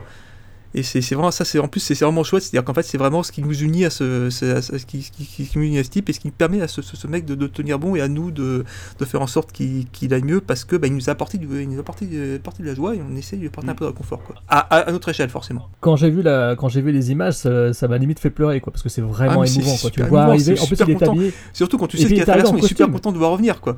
Non, mais C'est- est arrivé avec le costume du héros de, Hmm. de, de la momie, quoi. Il était génial, sans j'ai hésité- euh, Les gens habillé s'y attendaient hein. pas. Ça Ouais, les gens s'y Voilà. attendaient pas, ça a été la surprise. Les gens sont mis à hurler et tout. euh, Ouais, c'est génial, c'est génial. Enfin, j'imagine le mec euh, limite euh, ému et en larmes, quoi. Au niveau de la voix, ça s'entendait. Je sais qu'il écoute cette émission, Brandon Fraser, on veut juste te dire qu'on l'aime, voilà, c'est tout. Ah ouais, non, mais c'est clair. Alors, alors, moi, le film, j'avais été le voir en salle. Parce que bah, bah, Fred s'en rappelle certainement, je lisais beaucoup de revues de cinéma et euh, dans Mad Movies, l'écran fantastique. L'écran fantastique, je me souviens, ils avaient vraiment fait la couverture dessus. En plus, c'était une belle couverture, c'était une page qui s'ouvrait, je me rappelle en deux. Là, il, y avait le visuel qui était à moitié sur la couverture et tout, tu l'ouvrais, etc. Ça m'a marqué ça. Et donc, j'avais été le voir au cinéma. Et euh, mais j'étais confiant quoi, hein, j'étais confiant dans le film. J'avais bien aimé aussi Un cri dans l'océan juste avant, donc euh, moi j'étais confiant dans le, dans le projet de Stephen Sommer. Je m'étais dit ouais ce mec va peut-être faire un film cool. euh, euh, et certainement qu'on en avait parlé euh, Fred et moi à l'époque. Euh, on a dû avoir un débat sur la question, mais moi je sais que voilà j'étais allé le voir au cinéma. Et honnêtement j'ai voilà j'ai passé j'avais passé un super bon moment quoi.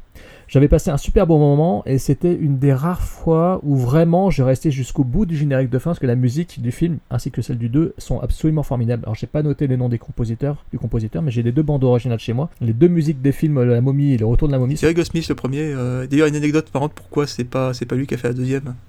Ah bah les, deux, les, les- les BO de ces deux films sont juste hallucinantes quoi. Je les trouve magnifiques. Le thème principal et le thème final aussi sont Ah, le, thème, le thème principal est absolument génial. D'ailleurs, c'est un, un, mot pour notre, notre, notre monteur. Si, Tony, si jamais tu peux mettre euh, Imhotep de Go- Goldsmith en, en, en fermeture de cet épisode, ce serait gentil de ta part. c'est pour, c'est Ah pour oui, j'avais pas compris quand tu as dit ouais, Goldsmith, ouais, d'accord, forcément. Donc euh, voilà, donc le film déjà, la musique, elle te transporte dans un autre monde, dans un autre univers dès l'introduction du film avec le logo. Parce que c'est ça que j'adore avec Universal, c'est que leur logo se métamorphose souvent. Hein, ils avaient fait ça avec Waterworld où la Terre se recouvrait de flotte.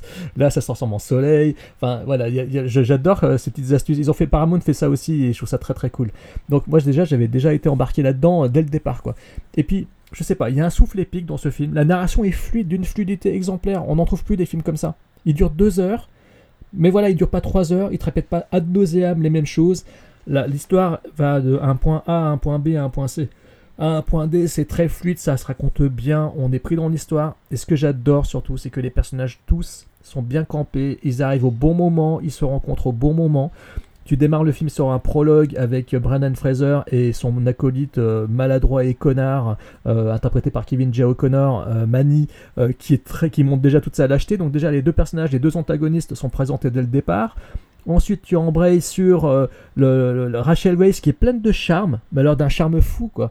Euh, dans cette séquence qu'ils ont tourné qu'en une seule prise d'ailleurs où elle fait dégringoler toutes les étagères, il y aura une sorte de, bis repetita dans le deuxième avec des colonnes à l'intérieur d'une grotte. Euh, Enfin voilà, c'est- il y aura un clin d'œil dans le deuxième épisode de, la saga. Et, en fait, tout de suite, le personnage de Rachel Weisz est montré d'une façon pleine d'humour. Il y a un côté slapstick années 30. Une scène d'humour type euh, de comédie burlesque des années 30, euh, film muet, euh, où, enfin voilà, les premiers Charlot, Charles, Cha- enfin, les Charles Chaplin, les Buster Keaton et tout. Il y a vraiment une scène assez incroyable dans, dans le musée où elle fait dégringoler toutes les, toutes les étagères. Je crois qu'il y a un film de Buster Keaton avec cette vanne-là, justement. Et c'est justement un hommage, Ah, en fait. ouais, tu vois, et ben, je trouve que je trouve que cette petite euh, façon de présenter les cette façon de présenter les personnages est vraiment très bien faite, c'est vraiment très astucieux. On s'attache tout de suite immédiatement au personnage. Il y a une certaine immédiateté pour le spectateur. On est tout de suite pris dedans. Euh, le, le personnage du frère qui est un peu un queutard de Rachel Weisz, pareil aussi. Je trouve que les trois personnages sont tout de suite bien dessinés, bien écrits. On est on est vraiment avec eux. Et on est pris euh, dans leur histoire, dans leur aventure, et bam, la rencontre enfin entre euh, le personnage, euh, c'est O'Connell, je crois qu'il s'appelle. le- O'Connell, ouais. Voilà, donc le personnage de O'Connell qui rencontre celui incarné par Rachel Weisz dans la prison et tout, tout de suite, on, on il y, a- il y a une alchimie qui se crée. Il y a une alchimie qui se crée.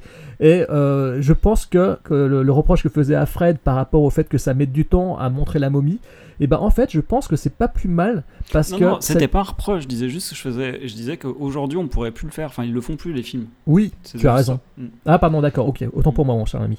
Donc, tu as raison. Et ben justement, je pense que ça, c'est ce qui fait défaut à beaucoup de films d'aujourd'hui. Parce qu'en fait, on n'a pas le temps d'apprécier les personnages, de vraiment les comprendre, avant de, de- de- tout d'un coup s'inquiéter pour leur vie, s'inquiéter pour ce qui se passe autour d'eux, parce que, Ouais, en fait, vrai. on n'a pas pris le temps de les connaître. Et. Il y a des films qui, des fois, euh, sur-racontent, qu'ils ils- mettent trop de détails, trop de détails, trop de détails. Je vois beaucoup de Marvel aujourd'hui, je les ai quasiment tous vus. Euh, quand on regarde les derniers comme Les Éternels ou Black, Black Panther Wakanda Forever, euh, qui sont des films hyper euh, narrés, hyper racontés. hein, C'est-à-dire que les, films durent presque 3 heures et que en fait ça raconte ça raconte 10 fois la même chose et tout ça.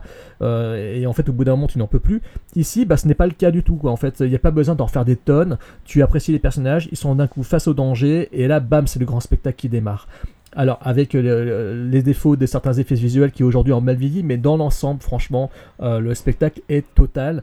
Euh, franchement, on est tout de suite pris dans l'histoire. quoi. Dès qu'il y a la momie qui se met en place avec les sept plaies d'Égypte, avec tout le bordel, ça devient vraiment, vraiment jouissif. On est vraiment face à des séquences qui sont, pour moi, assez mémorables. Et ce qui est bien, c'est que ça ne singe pas les Indiana Jones, je trouve. On n'est pas du tout dans une. Il y a l'esprit Indiana Jones à l'Inde Quatermain avec les Richard Chamberlain, mais on n'est pas, de... pas complètement Là, c'est vraiment plus un film d'épouvante à l'ancienne, avec, euh, euh, ce souffle épique et ce souffle d'aventure qui est toujours présent et qui transporte le spectateur dans des paysages, dans des décors, avec des momies zombies partout, avec des scarabées. Euh, puis surtout, c'est un truc que j'adore, je vais être honnête avec vous. hein. Quand on me parle d'une quête d'un trésor, une quête, une quête magnifique, j'espère toujours voir un truc qui m'en mette plein la gueule. J'ai toujours été frustré par ces films dans lesquels tu attends à avoir un trésor monstrueux et où tu vois juste trois trucs, euh, une petite salle avec trois piécettes qui se baladent, alors qu'ici c'est vraiment, euh, t'as des spectacles, t'as, t'as l'ampleur du, t'as l'ampleur du trésor, quoi. Et ça, ça, ça je kiffe. C'est pour ça que t'adores les films avec euh, Nicolas Cage. Je, je perds Les- le titre. euh, Les Benjamin Gates, hein, Benjamin Benjamin Gates, Gates, dont il espère toujours faire le troisième épisode. D'ailleurs, je crois qu'il est, je crois qu'il est en branle. Mais je pense que personne n'en a rien à branler de son troisième Benjamin Gates. Mais bon, c'est pas grave. Je les ai revus récemment. Hein, je les ai revus récemment. C'est très très mineur évidemment. C'est bien en dessous de, de la momie 1 et 2. Il n'y a pas photo. hein. Euh, voilà. Là, là, pourtant, euh, Benjamin Gates c'était de Touchstone, c'est Bruckheimer, euh, mais ouais, c'est carrément en dessous. hein.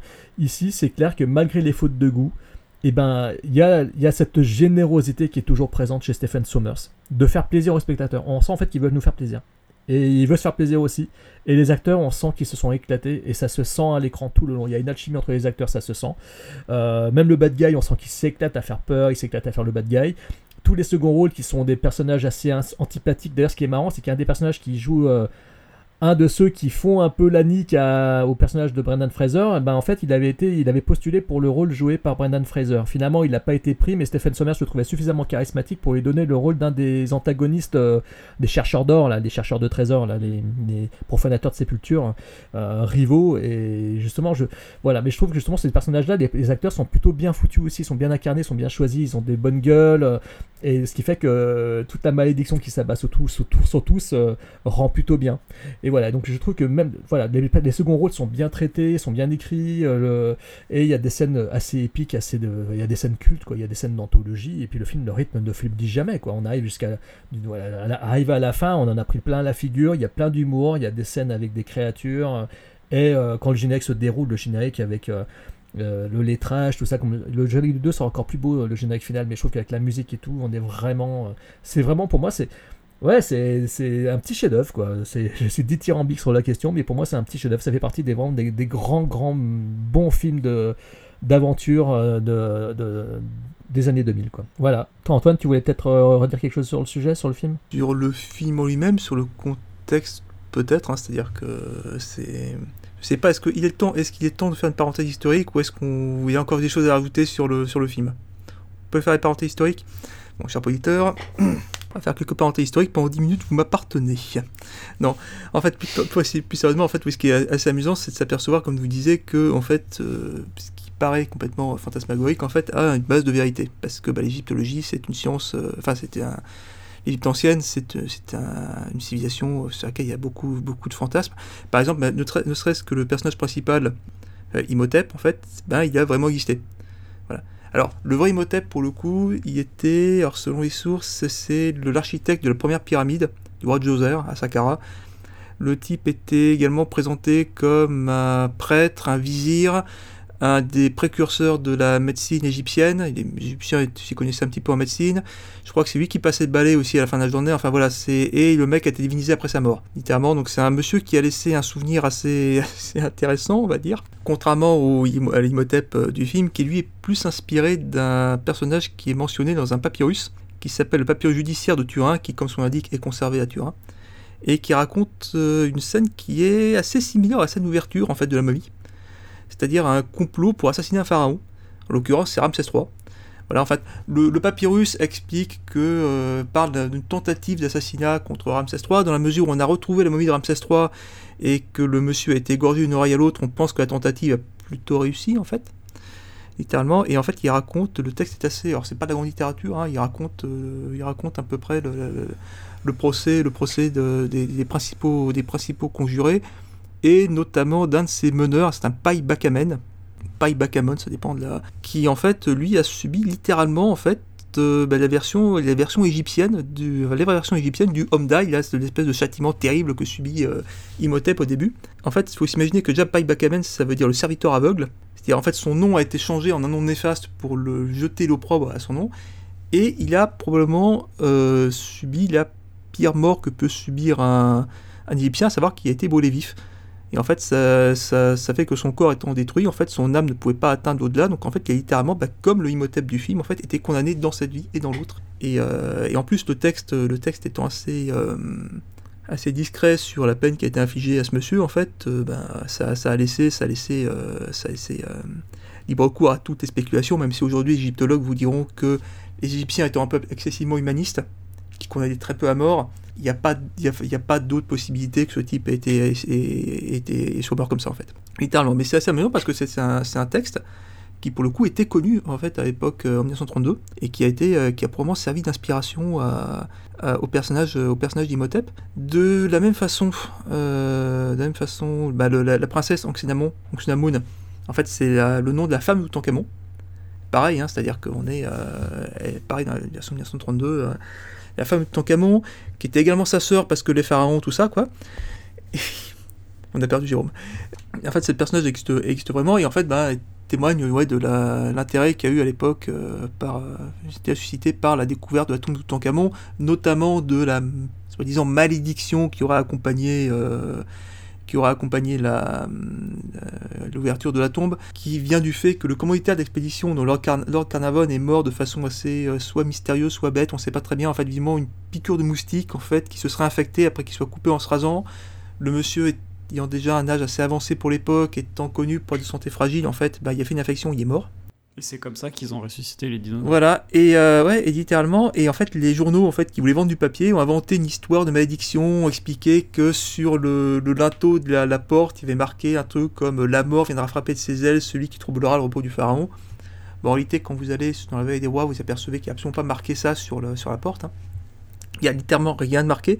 Ça pouvait arriver qu'il y ait des, malédictions sur, à l'entrée des portes, du style ouais, euh, châtiment éternel pour quiconque violera ce tombeau. Euh, Osiris viendra te tirer les pieds la, la, nuit en plein sommeil paradoxal, il sait où t'habites.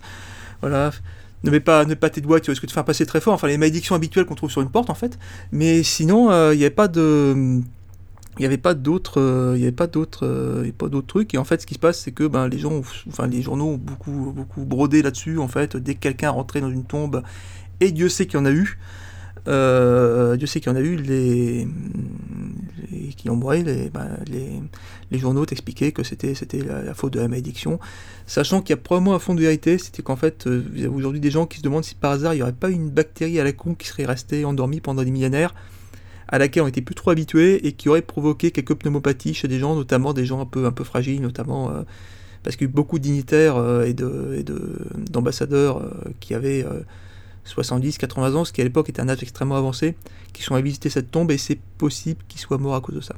Alors que bizarrement, le premier à avoir ouvert la tombe, Howard Carter, est mort dans les années 60, je crois. Et la dernière membre de l'expédition, qui était la fille d'Howard Carter, est morte dans les années 80. Donc autant vous dire que il y, a beaucoup de bêtises, mais il y avait suffisamment de trucs pour, inventer, inventer cette histoire, pour, pour broder là-dessus.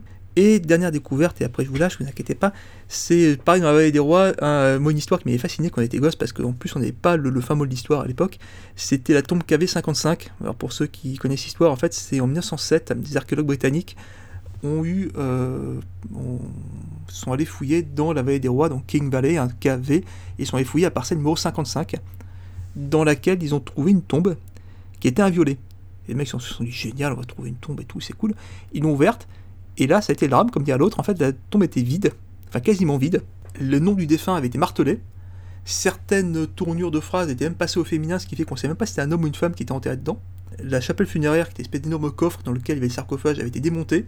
Et pareil, le nom a été effacé dessus. Et là, ce qui avait marqué les gens, et c'est, la photo est assez marquante, c'est qu'en fait, quand ils ont retrouvé le sarcophage, le masque mortuaire avait été arraché. C'est les types se sont trouvés une, avec une momie sans visage, un sarcophage sans visage. Le sarcophage encore exposé au musée du Caire d'ailleurs. Si, vous tapez KV55 sur, sur, sur Google, vous allez voir ce, sarcophage qui est assez. qui a de sortir d'un film en fait. Littéralement, à l'intérieur, on a trouvé un, à l'intérieur, on a trouvé un squelette et pendant des décennies, même pas une momie, un squelette, et pendant des décennies, on s'est demandé ce qu'a bien pu faire ce type pour mériter un tel châtiment parce que littéralement, bah, comme le Imhotep du film, en fait, il avait été condamné dans cette vie et dans l'au-delà. Et en fait, aujourd'hui, ce qui se passe, c'est qu'il y a eu beaucoup de, beaucoup de spéculations à l'époque, et en fait, euh, avec les progrès médecine, en 2000, euh, 2010, je crois, on a fait des prélèvements ADN sur le squelette, on a fait des prélèvements sur Toutankhamon, et on s'est aperçu qu'en fait, le squelette était le père de Toutankhamon, et que donc, ce, ce, ce, cette tombe, en fait, est celle d'Amenophis IV, dit Akhenaton, qui, alors, qui n'est pas un rappeur, pareil, hein, comme, euh, comme Caris, mais qui, pour le coup, était un pharaon qui a eu l'idée assez bizarre de, de vouloir instaurer le culte à un dieu unique, il euh, y, a, y a 3000 ans Jésus-Christ, hein, en euh, que certains voient d'ailleurs comme le précurseur des monothéismes euh, modernes. Le problème, c'est qu'il avait, il avait un petit peu, c'était un petit peu mis à dos les prêtres de pas mal de, pas mal de, religions, et notamment des prêtres du dieu Amon, le roi des dieux, qui s'était un petit peu vengé visiblement après, après sa mort, mais euh, c'était quelque chose qui a énormément marqué à l'époque, et même si j'ai pas de preuve directe, je pense qu'à mon avis, les, scénaristes à l'époque avaient eu dans l'esprit de, de, faire euh, de, de s'inspirer à cette histoire-là pour, pour, pour, broder autour, sachant que bah, je vous dis, à l'époque où la momie de 99 sort, bah, on ne savait pas en fait euh, qui, était, qui était le pensionnaire de cette, euh, de cette tombe et il y avait un mystère euh, autour, autour. Ça rappelle énormément, énormément de choses. Est-ce qu'on passe à la suite? Justement, ça tombe bien. Le film de Stephen Sommers faisait un carton, mais peu de temps après son entrée en salle, et ben Stephen Sommers a reçu un, coup de fil, alors c'est ce qu'il raconte, hein. il a reçu un coup de fil, lui ont dit allez c'est bon, là faut que tu nous en fasses un deuxième. c'est pour ça que le deuxième a été littéralement euh, produit dans la foulée du 1. Bah alors euh, hein, c'est comme Police Academy 1 et 2, hein, ça s'est enchaîné direct quoi.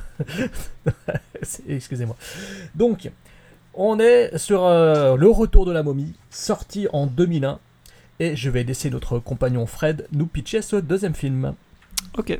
Alors, aussi longue que l'attente entre deux épisodes de Podsac, La momie fait son retour, trois ans après la sortie du premier film. De façon un peu plus artificielle que dans le premier film, nos deux héros vont de nouveau réveiller une vieille malédiction égyptienne, aidés de leur rejeton un peu farceur. Imhotep, après avoir utilisé un masque de beauté pour soigner un peu sa peau, va de nouveau revenir, accompagné par la réincarnation de son, amant, de son amante Namun, mais planera également la menace d'un retour du roi Scorpion, incarné au début du film par l'acteur le plus doué de sa génération, The Rock. Nos deux héros, toujours aussi fringants et encore plus amoureux, vont naviguer entre le vieux continent et l'Égypte pour lutter contre des ennemis divers et variés, aussi bien en taille qu'à travers leurs intentions. On est toujours avec un Stephen Sommers euh, bien fringant, auréolé de son succès du premier film, à la barre de celui-ci.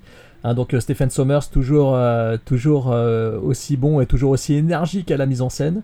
On a au casting, on retrouve encore une fois Brendan Fraser et Rachel Weisz et John Hanna, donc le trio de charme et de choc et de chic du premier Mommy de 99. On a également évidemment Arnold Vosloo qui reprend son rôle de Imhotep, la momie, et cette fois-ci, on a Patricia Velasquez, donc Aang Sunamun, qui est beaucoup plus présente dans ce métrage-là, puisqu'on la voit dans sa réincarnation de base et euh, dans son rôle de Sunamun. Donc on la voit dans un double rôle. Euh, très très sympathique d'ailleurs, avec de très belles tenues. Euh, voilà. Et face à eux, on a encore une fois aussi Odette Fur, qui était donc leur allié dans le premier épisode et qui cette fois-ci reprend le même rôle et est également beaucoup plus présente dans cet épisode-ci.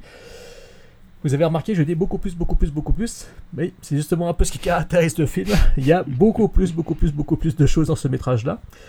On a pris également au casting un massif Monsieur Echo de la série Lost, le grand black Adewale Akinuoye Agbaje. Euh, je suis incapable de prononcer son nom à ce brave monsieur. Il a une présence euh, physique indéniable. C'est un acteur euh, un acteur euh, avec une trogne, avec un regard absolument effrayant, un peu à la Boris Karloff quelque part, hein, euh, et donc vraiment une présence physique indéniable. Il était exceptionnel dans la série Lost, moi il m'avait beaucoup marqué dans la série Lost, je pense que Fred aussi, mm. puisqu'il aimait beaucoup, puisqu'il m'avait conseillé de regarder la série en intégralité, euh, et que en me disant que j'allais surkiffé la, le, grand final de la série. Parce que j'ai découvert la série Lost en intégralité après sa diffusion moi. Donc euh, voilà. Je remercie encore une fois Fred de m'avoir fait ce sale coup parce que je me suis tapé 6 saisons pour ça. 6 saisons pour ça putain. Euh, au casting on a également Dwayne The Rock Johnson. Donc euh, là inutile de, de le citer. C'était son premier grand rôle au cinéma hein. Il venait du catch, le mec, euh, c'était son premier rôle au cinéma. Euh, donc voilà, donc pour l'instant, euh, à cette époque-là, il n'était pas considéré comme un acteur, on va dire. est-ce qu'il est, est, vraiment un acteur d'ailleurs? Oui, c'est un putain d'acteur. je l'aime beaucoup. Même si à l'époque, il est encore crédité sous le nom du Rock et non pas de Dwayne Johnson. Je crois qu'il n'a même, pas fini sa, carrière à ce moment-là. Il y a quelques, quelques fans de catch qui nous ah, écoutent, je crois, qu'il était encore catcheur à l'époque. Hein. Ah non, mais non, il, il, était encore, il était encore, puisqu'il était, il était encore.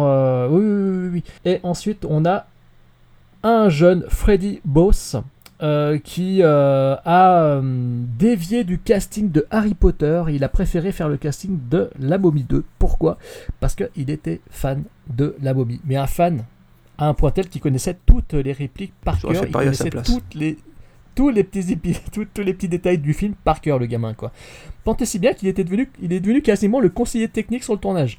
il connaissait tout par cœur du premier film. Donc s'il y avait le moins de défauts, le moins de problèmes, on venait le voir, il savait tout. le gamin, il était à fond sur le premier film. Donc il a hérité du rôle donc du fils de euh, Brendan Fraser et de Rachel Weisz.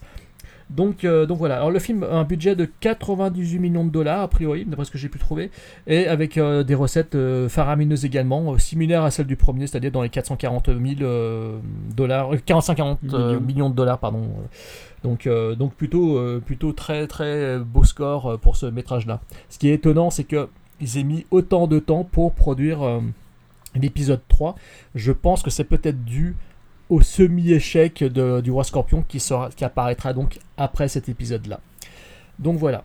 Alors euh, je vais laisser... Euh, qui veut donner son avis? Je vais laisser Fred cette fois-ci donner son avis sur ce métrage. Vas-y. Ok. Et eh ben moi je trouvé que c'était... Euh, alors c'est marrant parce qu'à chaque fois, je vais rebondir sur ce que tu as dit, Jérôme. Et je trouve que c'est très plaisant à regarder, que c'est conçu dans le même esprit que le premier volet. On, bah déjà, le premier truc, c'est euh, on, re- on retrouve avec plaisir les personnages et l'univers du premier volet dans une nouvelle aventure. Ça, c'est le, premier truc. Euh, le nouvel ennemi, le roi scorpion, dont la menace plane tout le long du film, vient s'ajouter aux ennemis traditionnels que sont Imhotep et Anksan, Anksunamun. Mais cette fois-ci, j'ai trouvé que leur présence est un peu plus forcée, un peu plus artificielle.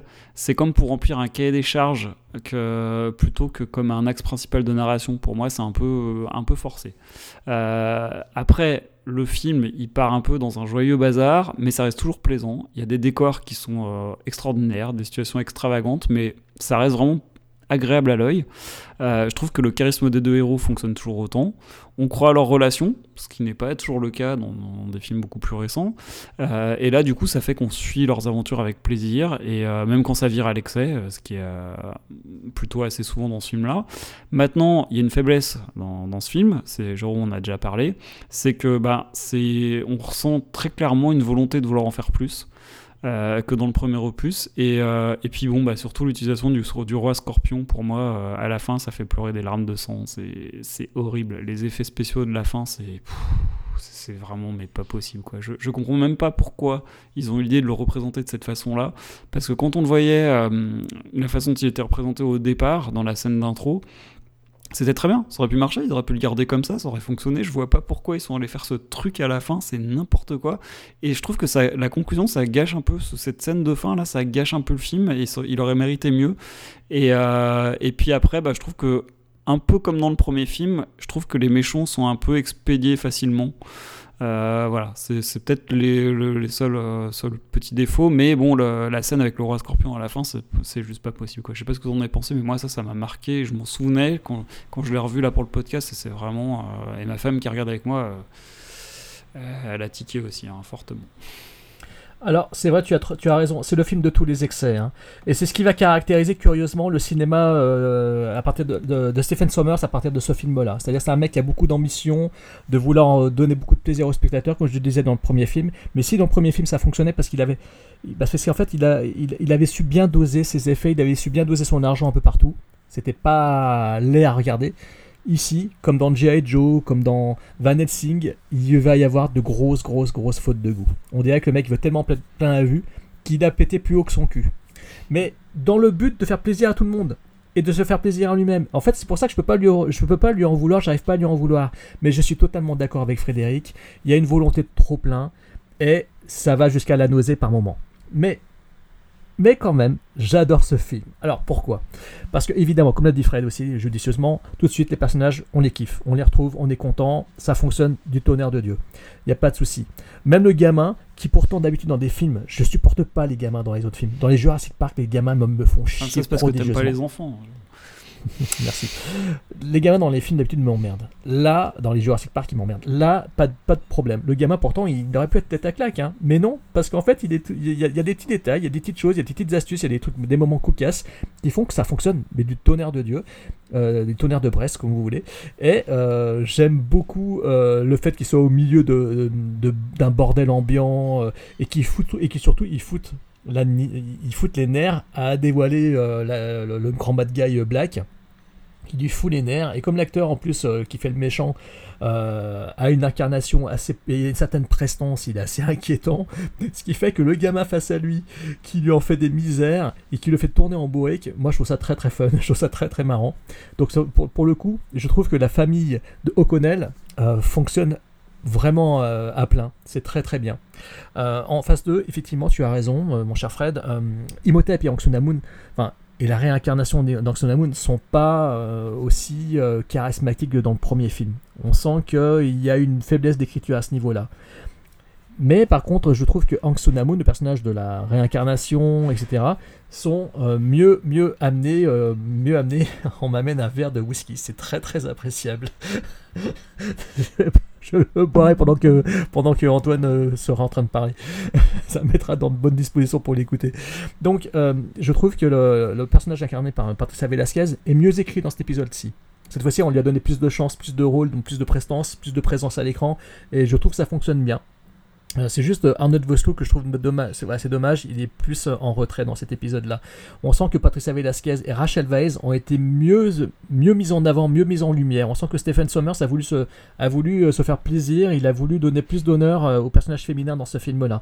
D'ailleurs, hein, on le voit, hein, Rachel Weisz, son personnage, qui est en réalité une réincarnation de l'ancienne épouse de la fille du pharaon, je crois, si je me rappelle bien dans l'histoire, et qui se retrouve face à son antagoniste ennemi qui donc Aung Sunamun. Je trouve que tout ça, c'est bien amené, c'est bien rendu. Il y a des scènes qui sont assez belles, notamment ce, cette scène de duel final, je trouve assez réussie. D'ailleurs, euh, cette scène est tellement marquante qu'elle était même présente sur l'affiche du film, hein, même sur les visuels de DVD, du Blu-ray. euh, on les voit toutes les deux avec leur tenue près du corps, avec leur, euh, petit glaive et tout.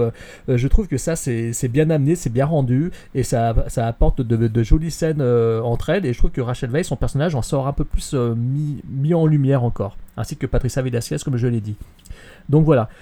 Et puis ensuite, il y a des scènes évidemment, euh, je trouve que d'anthologie. hein, si je me rappelle bien, il y a la scène du bus anglais, euh, le bus impérial qui Ouais, est assez. génial, ouais, génial. Voilà, cette scène-là, cette longue séquence d'action euh, est assez phénoménale. Il y a, en, gros, les, détails qui faisaient le sel du premier film, euh, ici, il en a mis plus, mais putain, cette séquence qui est quand même assez longue est assez folle, quoi. Elle est furieuse cette scène-là. Il y a plus que je me de mémoire, il y a Odette Fer aussi qui est dans cette séquence-là. Euh, donc voilà, il y, a- vraiment une. C'est épique, c'est épique, c'est génial. Le, film vaut le coup d'œil rien que pour cette scène-là. Euh, après, il y a toute la scène dans la jungle avec les pygmées, les pygmées zombies, les pygmées momies, je sais pas comment on appelle ça, qui est assez ouf aussi. Je trouve ça vraiment génial. Euh, comment c'est amené en plus, il y a une belle photographie à ce moment-là. Il y a vraiment. euh, je trouve que le, côté aventure est ouf dans toute cette séquence-là. Et ce qui est très frustrant, c'est que ça conduit donc à cette, euh, partie, cette partie finale qui est hideuse visuellement. Et, et c'est, je crois que c'est ce qui avait vraiment agacé tout le monde à la sortie du film. C'est ce, que, c'est ce dont tout le monde se souvenait. C'est pourquoi avoir fait ce roi scorpion de cette façon-là. Pourquoi avoir fait ça Parce qu'effectivement, c'est hideux. Les effets spéciaux sont hideux. Euh, voilà, mais en fait, comme euh, on le verra plus tard dans la filmographie de Stephen Sommers, ces films suivants, Van Helsing a des grosses fautes de goût pareilles avec. euh, Enfin, il y, a des- choses complètement ratées, mais c'était dans le but de voilà de faire plaisir, c'était dans le but de faire un spectacle, c'était dans le but d'amuser le spectateur, etc. Donc, j'arrive pas à lui en vouloir totalement. Je me dis c'est dommage qu'on lui ait pas donné suffisamment de thunes. Voilà, c'est dommage, c'est dommage, c'est triste. Il y a eu un choix de, il y a eu, ils ont fait d'un mauvais choix. Euh, Je, ça serait, j'ai pas écouté le- les commentaires audio du film, mais je serais que, enfin, je prenne le temps de le faire. C'est dommage, j'ai pas eu le temps de le faire pour le pour le podcast, mais ce serait quand même curieux de savoir ce qu'ils en pensent, euh, ce qu'ils lui-même en pensent euh, avec du recul de, de, ce- de cette dernière partie, de ces 20 dernières minutes, quoi, qui sont quand même très très irregardables, limite irregardables. hein, c'est voilà. Mais bon, en l'état, euh, comme je l'avais découvert en salle aussi, comme je l'avais découvert en salle, j'avais toujours gardé en ma tête le souvenir de cette scène, de cette partie finale qui est assez laide, mais euh, le plaisir ne, m'a jamais été ôté. Je suis toujours euh, enthousiaste devant le métrage pour toutes les scènes qui précèdent, pour ce, ce flux romanesque, ce flux d'aventure, et même si les 20 dernières minutes sont pas belles à regarder, il y a quand même l'acteur, il y a toujours Brendan Fraser qui est là, qui est toujours au top, et on est toujours content de le retrouver, et même s'il se bat contre un truc en numérique dé- dégueulasse, c'est pas grave, on est content quand même, et j'en sors que le sourire en lèvres, et surtout qu'encore une fois, le thème musical est fabuleux. Donc voilà, le générique de fin est aussi fabuleux. Générique d'ailleurs qui est euh, non pas de Jerry Goldsmith mais d'Alan Silvestri euh, sur, euh, sur cette version-là. Alors pourquoi, cher auditeur? Faut savoir qu'en fait Stephen Sommers avait demandé à bosser avec Goldsmith à l'époque. Pas de ça que promeut, promeut la consommation d'alcool. Je, je dis juste Ouais, ça au pour, les, pour, pour le, pour, le, pour, l'audio- Boisson pour l'audio guide, pour l'audio guide, en fait, au moment, au moment où j'ai commencé à parler, Jérôme s'est mis à boire. Y a-t-il un rapport de cause à effet? On sait pas très bien. Mais plus sérieusement, ouais, il faut savoir qu'en fait la musique est signée à Alan Silvestri parce que en fait euh, Stephen Sommers avait demandé à bosser à l'époque avec euh, Jerry Goldsmith pour le premier. Jerry Goldsmith avait composé une bande originale qui est euh, géniale. Et euh, Stephen Sommers, qui était fan de Goldsmith, était allé voir un concert de Goldsmith peu de temps après la sortie euh, de La Momie. Et en plein concert, en fait, euh, Goldsmith, euh, en transition entre deux morceaux, a fait Bon, il y en a un que j'ai composé récemment pour un film qui a eu un petit succès. Bon, le film en lui-même est complètement naze, mais j'aime bien ce que j'ai fait. Voilà ce que ça donne. Et il s'est mis à jouer la musique de La Momie. Donc forcément, Stephen Sommers a été beaucoup moins fan de Goldsmith, et ce qui fait qu'à la fin, quand, quand il a la- le, deuxième, le deuxième opus est arrivé en chantier, il se dit que finalement il tenait pas plus que ça à travailler avec, avec Jerry Goldsmith, et que euh, Alan, Silvestri, ça ferait parfaitement le café. Donc ouais, la momie, c'est le retour de la momie, c'est typique du film qui a été euh, mis en chantier assez rapidement pour surfer sur le, succès, le succès du premier. Il faut s'imaginer qu'à l'époque, par exemple, je crois qu'il y avait, quand le, retour de la momie était sorti, il y avait carrément eu un jeu vidéo sur PS2, ce qui était euh, ce qu'on faisait à l'époque avec, les gros blockbusters. C'est une idée du public aussi qu'on visait. Le jeu est complètement nul parce que c'est, y a très peu de jeux tirés de, ces films-là qui étaient euh, qui étaient de qualité vu qu'ils étaient souvent torchés et que euh, à la vite et qu'ils étaient juste faits pour être vendus. hein. Littéralement, je crois qu'il y avait une série animée qui a été faite. Alors, je sais plus si c'était entre le premier et le deuxième ou le deuxième et le troisième. Mais je crois que c'est entre le deuxième et le troisième qu'il y a une série animée, une petite série animée qui a été faite aussi euh, sur la momie où on suivait justement le fils de, de- des deux héros, justement le gamin euh, qui avait, qui avait grandi, oui, encore poursuivi par Imhotep. Et donc on se retrouve avec, euh, ouais, pareil, un peu de démesure, avec un peu d'artificialité aussi. C'est-à-dire que, par exemple, le film s'ouvre littéralement sur la récupération du, du corps d'Imhotep. Alors bon, sans vouloir spoiler la fin du premier, en, princi- en principe, Imhotep, on pensait qu'il n'y avait pas trop de moyens qu'il revienne. Là, bizarrement, si, avec une explication qui est littéralement du ta gueule, c'est magique. Voilà. Non, mais littéralement, c'est-à-dire qu'en fait, euh, on le retrouve. Voilà, les types prennent un désert, ils retrouvent une espèce d'énorme blob jaunâtre, ils disent bah c'est Imhotep. Ok, très bien, pourquoi On n'en sait rien, c'est un machin. Surtout, surtout qu'il y a aussi un passage où en fait quand le le, le qui est le chef des Medjay, les Medjay sont censés être les gardes du corps, qui sont censés protéger la cité des morts et empêcher justement Imhotep de se réveiller, vient voir Rick O'Connell pour lui dire écoutez, on l'a encore, pa- on l'a encore paumé. Il se fait chambrer de façon assez, euh, assez normale, c'est-à-dire qu'en fait, littéralement, le scénario lui-même est conscient de ses limites. Voilà, mais Imhotep s'est échappé. Il dit, mais putain, mais c'est pas ton job depuis des millénaires en fait de pas l'empêcher, ça fait deux fois en dix ans, mec, littéralement. Voilà. Sachant que les vrais Magi, en fait, gardaient vraiment les, tombes des, pharaons et n'ont pas été très efficaces dans la mesure où on a trouvé deux euh, intacts. Bon, bref, mais ça c'est autre chose. Et euh, donc voilà, il y a plein, plein de trucs comme ça, vous voyez, un peu. euh, en fait, tu sens que le film a moins. A enlevé, enlevé ses carcans, en fait, a vraiment, vraiment eu moins peur de, de prendre, de prendre des risques parce que de toute façon, il savait qu'il allait faire qu'il allait avoir du succès, tu vois. C'est-à-dire que la, la momie, il y avait vraiment, vraiment un, engouement réel pour ce film. À l'époque, je crois que dans Universal Studios aussi, il y avait eu carrément un train fantôme inspiré de la momie. Je crois que la, la- je crois que la, la- l'attraction doit plus exister, mais à l'époque déjà, il y avait eu un, un train fantôme euh, sur le thème.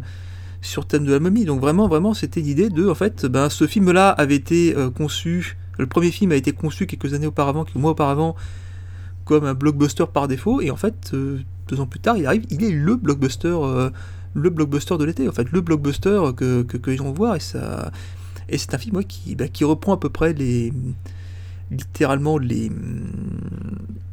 les éléments qui avaient fait le succès du premier, qui les pousse un peu jusqu'à 11 et qui donne un film qui est inférieur, dire ce qui est, mais qui reste extrêmement, extrêmement divertissant. Alors, il y a des défauts. Il y a des défauts, notamment c'est que le personnage d'Imhotep en fait euh, sert pas à grand chose en fait. Tu sens qu'on avait fait un peu le tout en fait. À l'origine, en plus, Arnold Vosloo, bon, c'est pas non plus le plus grand acteur du monde en plus, donc euh, une fois, non mais c'est voilà, une fois, une fois qu'il se pose d'une façon hiératique en mode je suis la vengeance, je suis la mort, je suis euh, voilà, c'est- je suis escarbé, il y a plus, y a a plus grand chose quoi. T'as les... le gamin, par contre, il est. Ouais, je suis assez d'accord avec euh, Jérôme, il est quand même particulièrement intéressant, on dirait moi, même âge. C'était très rigolo. C'était. voilà, c'était, oui, vraiment, vraiment en mode. En mode ouais, c'est en mode débrouillardise euh, à mort. J'adore la réplique qu'il donne à un moment quand, on, quand il fait kidnapper et qui dit littéralement la, la, la, la, à écoute, je suis déjà passage avec mes parents, je vois pas pourquoi je serais avec toi. Et c'est, littéralement, il profite pour, le, pour les faire tourner, pour les faire tourner en bourrique. Alors oui, le côté aussi petit poussé où il, sème des indices en reconstruisant des, maquettes, des, temples. Bon là, c'est un petit peu tout moche, je pense qu'à mon avis, juste écrire le nom hiéroglyphe aurait marché. Hein. Et oui, ce gosse peut faire ça. Oui, puis. Et voilà, ça c'est des trucs un peu, un peu spéciaux, mais c'est vrai que le, le- gamin, le gamin est très très loin des clichés des gamins chiants dans, dans les films. C'est vraiment un personnage à part entière, il est vraiment, vraiment chouette, il y a une vraie alchimie entre lui et entre, entre les personnages. Quand tu dis que c'est un gros fan de la franchise, tu sens que vraiment il s'éclate à faire ça, quoi. il est vraiment dedans. Quoi. Et c'est Et c'est vraiment chouette, t'as une vraie chimie avec lui et, et Brandon Fraser et Rachel Weisz. T'as encore plus de chimie entre, entre Fraser et Weisz, justement, parce que par rapport au premier. Il y a vraiment, vraiment, vraiment du vécu entre les deux, justement, et c'est plutôt chouette. Le personnage de John Hanna qui est encore là pour, pour jouer les, les, les pour, pour, jouer les, les relief de, de, de, service, qui est vraiment, qui est vraiment chouette. Et donc voilà, donc tu as beaucoup d'éléments dans le premier que tu retrouves. Des bons et des mauvais. Je suis assez d'accord pour dire que l'apparition de Roi Scorpion à la fin, c'est juste dégueulasse. Même à l'époque, hein, c'est même pas une question de ouais, oui, dit, non, non, non. Même à l'époque, euh, quand on voulait les films, on se dit putain, mais c'est atroce quoi. Sur ce PS1, il y a des trucs plus sympas, sympas que ça. Où est passé le budget pour les, pour les, pour les CGI quoi? Donc c'était un peu, un peu, un peu, un peu, un peu nul. Surtout que oui, le prologue avec euh, le rock en Roi Scorpion, mais il était badass quoi. Et tu dis que c'est vraiment chouette quoi. Donc voilà, tout ça aboutit sur. Alors sans spoiler, moi j'étais quand même été pas mal marqué par le dernier plan euh, d'Imhotep, qui est extrêmement mélancolique en fait, qui est extrêmement. Euh, comment dire. Euh, J'allais dire un peu, un, peu, un peu amer en fait. Littéralement, je spoil rien, mais ouais, tu sens que en fait. Euh, oui, à la fin il meurt parce que oui, c'est un film où il y a les copains, donc à la fin le méchant il meurt. Et tu sens qu'en fait, c'est pas qu'il peut pas revenir, c'est là qu'il veut pas revenir en fait. Et c'est assez, assez marquant, moi. Ce, plan-là, en fait, tu, tu ou juste l'espace d'un instant te rappelle que ouais c'est un type qui a quand même traversé l'enfer juste par amour en fait à l'origine c'est assez marquant en fait et c'est vrai que c'est un film qui qui à l'époque m'avait un peu ouais j'avais pas dit qu'il m'avait un peu déçu mais je m'attendais vraiment à retrouver l'ambiance l'ambiance du premier mais je m'attendais vraiment à trouver un, truc là, au niveau du premier il est moins bon il est moins bon mais en le revoyant c'est vrai que c'est vraiment c'est vraiment c'est vraiment un chouette film avec euh, plein plein de scènes marrantes c'est une série B dans sa plus belle, euh, plus belle exception et c'est un chouette, euh, une, assez, une, assez, bonne surprise. Et ouais, c'est vrai que c'est bizarre qu'il s'est mis autant de temps ensuite à, à, en mettre un troisième parce qu'il y a vraiment moyen de faire une, une, une franchise beaucoup plus, euh, beaucoup plus, beaucoup plus longue. Il y a un épisode plus long, forcément. Alors oui, effectivement, et ce qui est assez amusant, c'est que finalement, plutôt que faire un troisième, d'embrayer, plutôt qu'embrayer directement avec un troisième opus, ils ont décidé de lancer une nouvelle, euh, enfin, de lancer une nouvelle franchise. Je pense qu'à l'époque, ils savaient pas qu'ils allaient lancer une nouvelle franchise, mais ils ont décidé de un faire speed un spin-off sur le roi Scorpion. Alors, à l'époque, ça se faisait. À l'époque, ça se faisait pas souvent. Non, pas, pas, des masses. En mais cas, moi, j'avais pas souvenir. En fait, ce qui se passe, c'est qu'en fait, littéralement, littéralement, en fait, ce qui se passe, c'est quand tu vois la, la, le prologue du 2, quand tu vois l'histoire, tu dis attends, ces mecs, ils sont peut-être en voie. En, ce mec, il est peut-être en, en, train de voir un meilleur film que moi, en fait. Donc, euh, je t'avoue, je t'avoue que moi, j'étais plutôt, j'étais plutôt, j'étais plutôt, ça m'intéressait plutôt de me dire, hey, l'histoire du roi Scorpion, ça peut être sympa, hein, surtout que j'ai pas fait ma parenthèse, mais il faut savoir que le roi Scorpion, il a vraiment existé, hein, techniquement. Donc, euh, il y avait Justement, on va y venir il y a une histoire mais je vais en parler je pense qu'à mon avis je vous parler du roi scorpion à la fin du film avec le rock parce que ce sera, sera plus, plus facile je pense. Ah non mais tu vas pouvoir nous en parler même en introduction t'inquiète pas. Euh, donc voilà donc le, ils ont décidé finalement d'embrayer de, sur euh, le roi scorpion en 2002 donc euh, je vais laisser Fred nous pitcher le film avant que je puisse vite fait dire deux trois, deux, trois choses dessus et avant que mon cher Antoine ne puisse nous donner un peu plus de détails sur le réel roi scorpion la queue de cheval de The Rock le rendra-t-il assez charismatique pour porter ce film entier sur ses frêles épaules? Pourquoi les producteurs n'ont-ils pas plutôt choisi JCVD déjà entraîné comme un légionnaire? The Rock peut-il être un acteur crédible? Comment un homme au trait hawaïen va-t-il réussir à nous faire croire qu'il est égyptien? Pourquoi Kelly Hu est-elle à moitié nue durant tout le film, même quand elle peut choisir ses tenues? Quel intérêt ce film va-t-il représenter pour la franchise La Momie? Autant de questions qu'on pouvait légitimement se poser avant le visionnage de ce truc, de ce film. Et oui, effectivement. Alors, on se retrouve quand même face à un film dans lequel on a remis des moyens. 60 millions de dollars, sauf qu'il a fait... Bon, il a, pas, il, a, il, a, quand même entré dans ses frais. Hein. Il a fait 181 millions de, dollars de recettes, ce qui est quand même pas trop trop mal. Mais on est quand même largement en dessous des 400 et quelques millions euh, qui ont fait les deux premiers opus. Donc, sorti en 2002, quand même, c'est-à-dire juste un an après le retour de la momie. Réalisé par un habile faiseur de la série B et un habile faiseur que j'aime beaucoup, mais que j'aime moins aujourd'hui malheureusement et qui s'est un peu perdu. Chuck Russell. Chuck Russell, c'est le mec quand même qui a fait Freddy 3, Les Griffes du Cauchemar, donc peut-être un des meilleurs Freddy de la franchise. Il a aussi fait un des meilleurs films d'horreur des années 80 qui se trouve être The Blob, et j'adore The Blob, je surkiffe The Blob. Euh, et puis après ces deux gros faits d'armes dans le cinéma horrifique et, euh, et, même gore, parce que le Blob est quand même assez gore et assez cruel, eh ben, il s'est commis dans The Mask, qui est un film culte quand même. C'est un film culte pour Fred, oui. pour Cameron Diaz. Et il a également réalisé le très très fun euh, L'Effaceur. L'Effaceur, euh, voilà, donc avec euh, Schwarzenegger. Donc, film écrit par. Ah bah, je n'ai même pas écrit qui... je vais pas noter qui c'est qui avait écrit le film. Dis donc, alors là, c'est dire Ah, quel- Quelqu'un l'a écrit? Je me suis posé la question. Alors, on retrouve Dwayne Johnson évidemment dans le rôle principal, qui était, qui était encore euh, crédité sous le nom de The Rock. Je pense que ça a duré un petit moment, hein, je crois qu'il s'est fait appeler The Rock. hein. Même dans Tolérance Zéro et dans Bienvenue dans la jungle, il me semble qu'il était encore crédité sous le nom de Dwayne, À moment, euh, The moment, Rock il s'est Johnson. fait créditer Dwayne The Rock Johnson, c'était pour justement. euh, alors c'était un peu idiot, c'était justement pour masquer son. pour cacher son passé de catcheur. Parce que.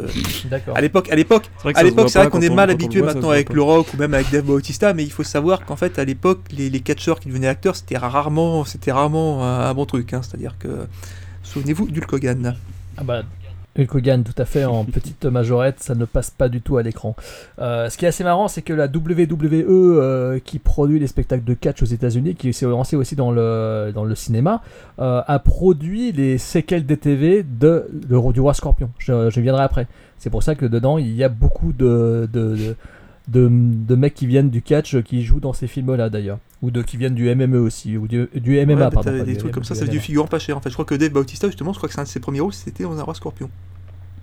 Bah, dans le Ouais, dans- 3. il a- il dans a- le 3, tout à Il a, il a un rôle muet, le- il, est, il est nul, et en fait, quand tu le vois plus tard dans des films, où il est, tu sens qu'il a fait des progrès comme le monsieur. hein. Ouais, exactement. Hmm, Dans Knock at the Cabin. Donc on a donc face à Dwayne Johnson, on a la belle Kelly Hu, Kelly Hu qui jouait euh, la méchante dans Wolverine et qui jouait surtout aussi euh, une jeune femme qui se faisait trucider par Jason dans Vendredi 13 chapitre 8 sur un bateau. Euh, et on a aussi dans le rôle du bad guy Michael Clark Duncan, le regretté Michael Clark Duncan, qui faisait le caïd de d'un Guncon. Souviens- Duncan, ouais, d'un camp à, d'un camp à l'autre. Donc, euh, qui faisait le caïd dans le premier Daredevil et qui faisait euh, le détenu euh, ami des souris dans La ligne verte d'après Stephen King. Et on a également dans les seconds rôles Bernard Hill, qui est connu pour le rôle du capitaine du bateau dans, dans Titanic de James Cameron. Donc, euh, donc voilà, bah, je vais laisser maintenant euh, vite fait euh, laisser la parole à Antoine pour qu'il nous explique un peu qui est le 3 Scorpion avant qu'il donne aussi son avis.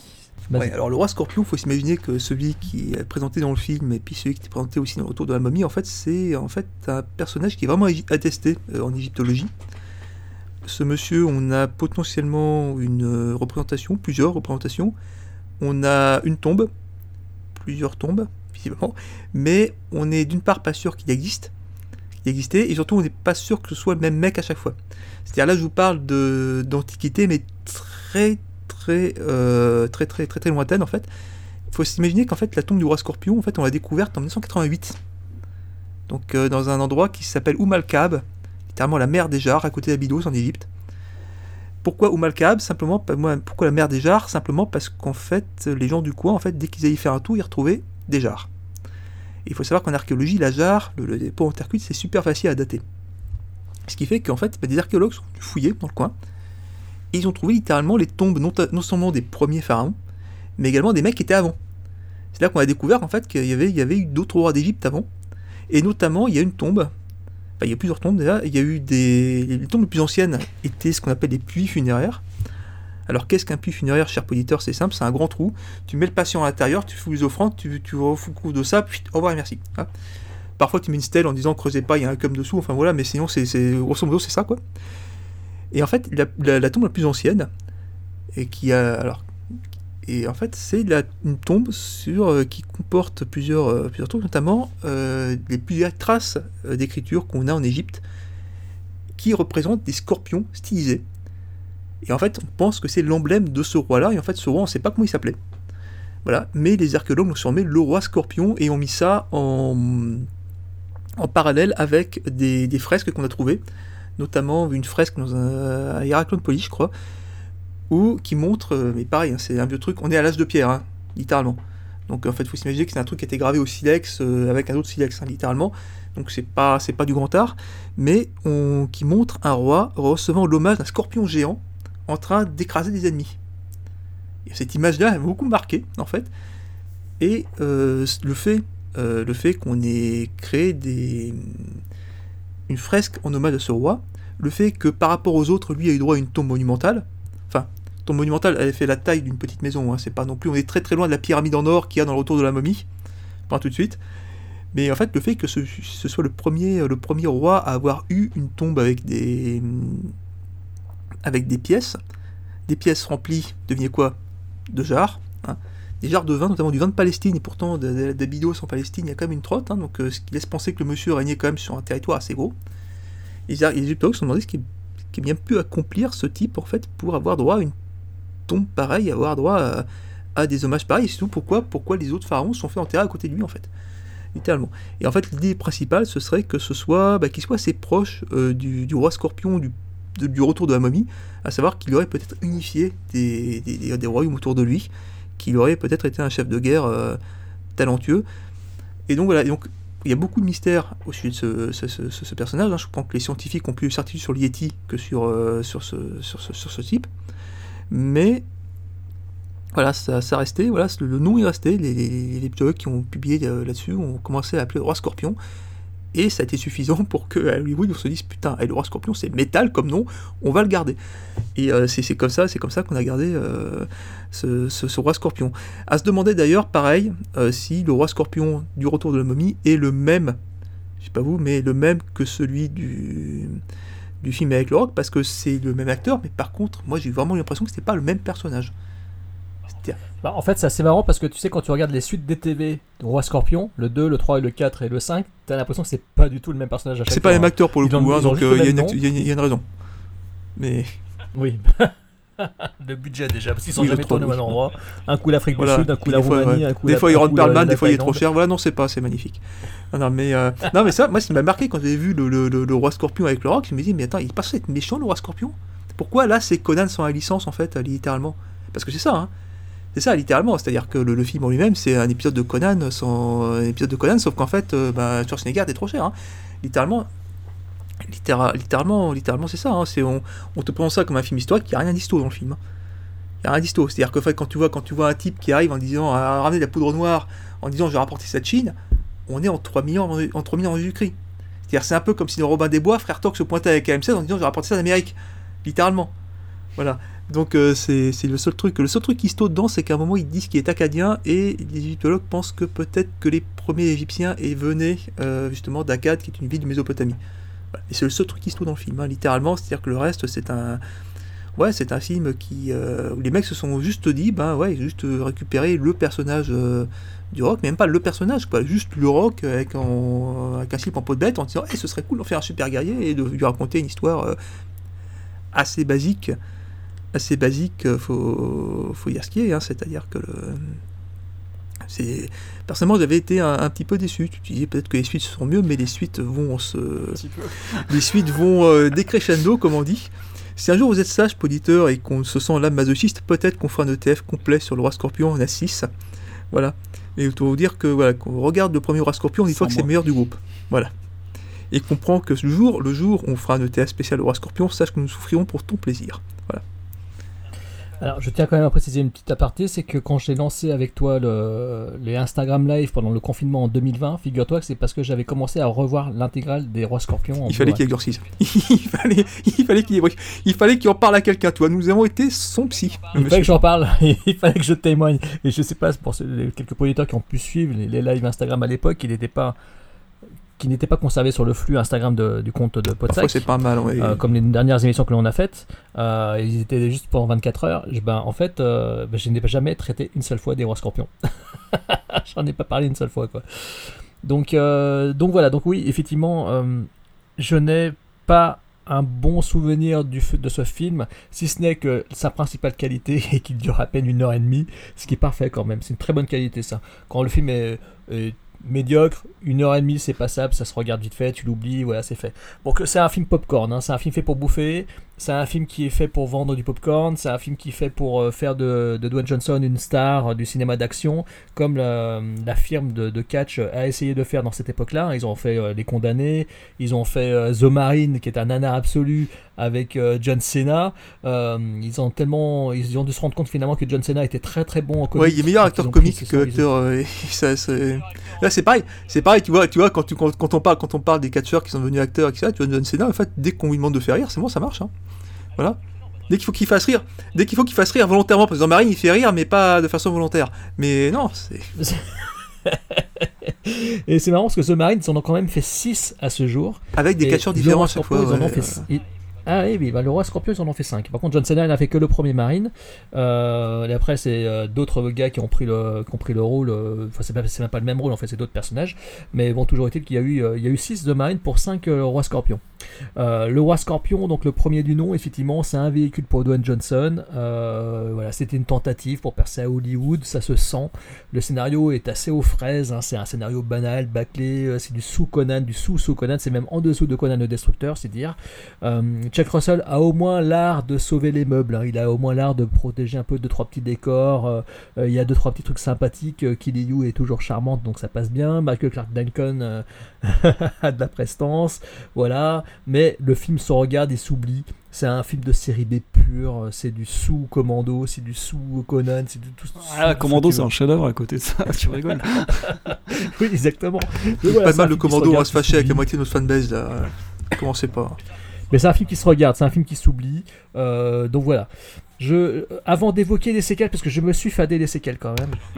Séquelles, c'est le terme. Mais ouais, c'est vrai qu'avant. euh, c'est pour ça que je vais, je, je- c'est pour ça que je vais vous laisser donner votre avis sur le, sur le métrage, mes chers amis, avant de, de vite évoquer les, les séquelles et notamment les artisans qui sont derrière les séquelles, s'il vous plaît. Allez-y, mes chers amis. Hmm, J'y vais. Euh, alors pour moi déjà, premier problème, ce film est présumé s'inscrire dans l'univers des deux premiers films La Momie, mais pourtant jamais on retrouve euh, l'univers de la franchise forcément. Pour moi on a droit à un film bourrin, on dirait un film qui est sorti des années 80, j'avais l'impression que c'était un film des années 80 franchement. Euh, ça ressemble même à un film de la canon, hein Jérôme, je suis sûr que tu y as pensé. C'est un défilé d'hommes tous plus musclés et bourrus les uns que les autres, de femmes à moitié dévêtues qui sont soit prostituées soit danseuses et je j'invente pas. Euh, le scénario, c'est le, plus- vraiment il est réduit à la plus simple des intrigues. Il n'y a aucun lien qui est fait avec la franchise de la momie. On se demande même par moments si on n'a pas lancé par erreur un film de Uwe Boll. Il y aura même jamais aucune allu- allusion à la malédiction du roi Scorpion euh, à laquelle seront confrontés les héros du Retour de la momie. Le, roi Scorpion, c'est un film. Ouais, tiens, c'est marrant, j'avais marqué médiocre dans, mon, dans ma prise de notes. Pourtant, en y ouais, ça résume bien le truc. C'est. Ouais, non, mais c'est même plus que médiocre. Enfin, c'est ni fait ni à faire. On aurait largement pu s'en passer et il apporte strictement rien à la franchise. Voilà. Ouais, c'est assez d'accord, et surtout pourquoi le roi scorpion est gentil dans l'affaire. Voilà, c'est aussi simple que ça. Mm. euh. C'est vrai que j'ai oublié, le fait que les personnages féminins sont quand même assez maltraités. S'il y a juste un truc marrant sur le, fait que la prêtresse est censée euh, rester vierge pour conserver ses, pouvoirs de divination, puis il y a un twist en fait où on t'apprend qu'en fait c'est des conneries, en fait juste pour éviter de se faire violer en fait. Ça c'est assez, bizarre, je vois ça dans un film de cette époque-là, tu vois. C'est-à-dire que qui pense à ça, mais oui je spoil, commencez pas, de toute façon vous pas voir le film de toute façon. Mais à un moment il y a une explosion, les gentils ils gagnent à la fin, voilà. Content Bon. Bah, ce qui est assez marrant, c'est que ça a suffisamment marché pour qu'ils lancent des séquelles DTV, quoi. Donc pour le marché de la vidéo, ils ont embrayé direct. Ah mais c'est typique, c'est les 3-4 typique le genre de film que tu 3-4 regardes un samedi soir quand t'as rien à foutre. Hein. Voilà. En disant au pire je m'endors devant, Alors, puis voilà ce qui est quoi. marrant, non mais ce qui est marrant, c'est que les séquelles durent presque deux heures à chaque fois.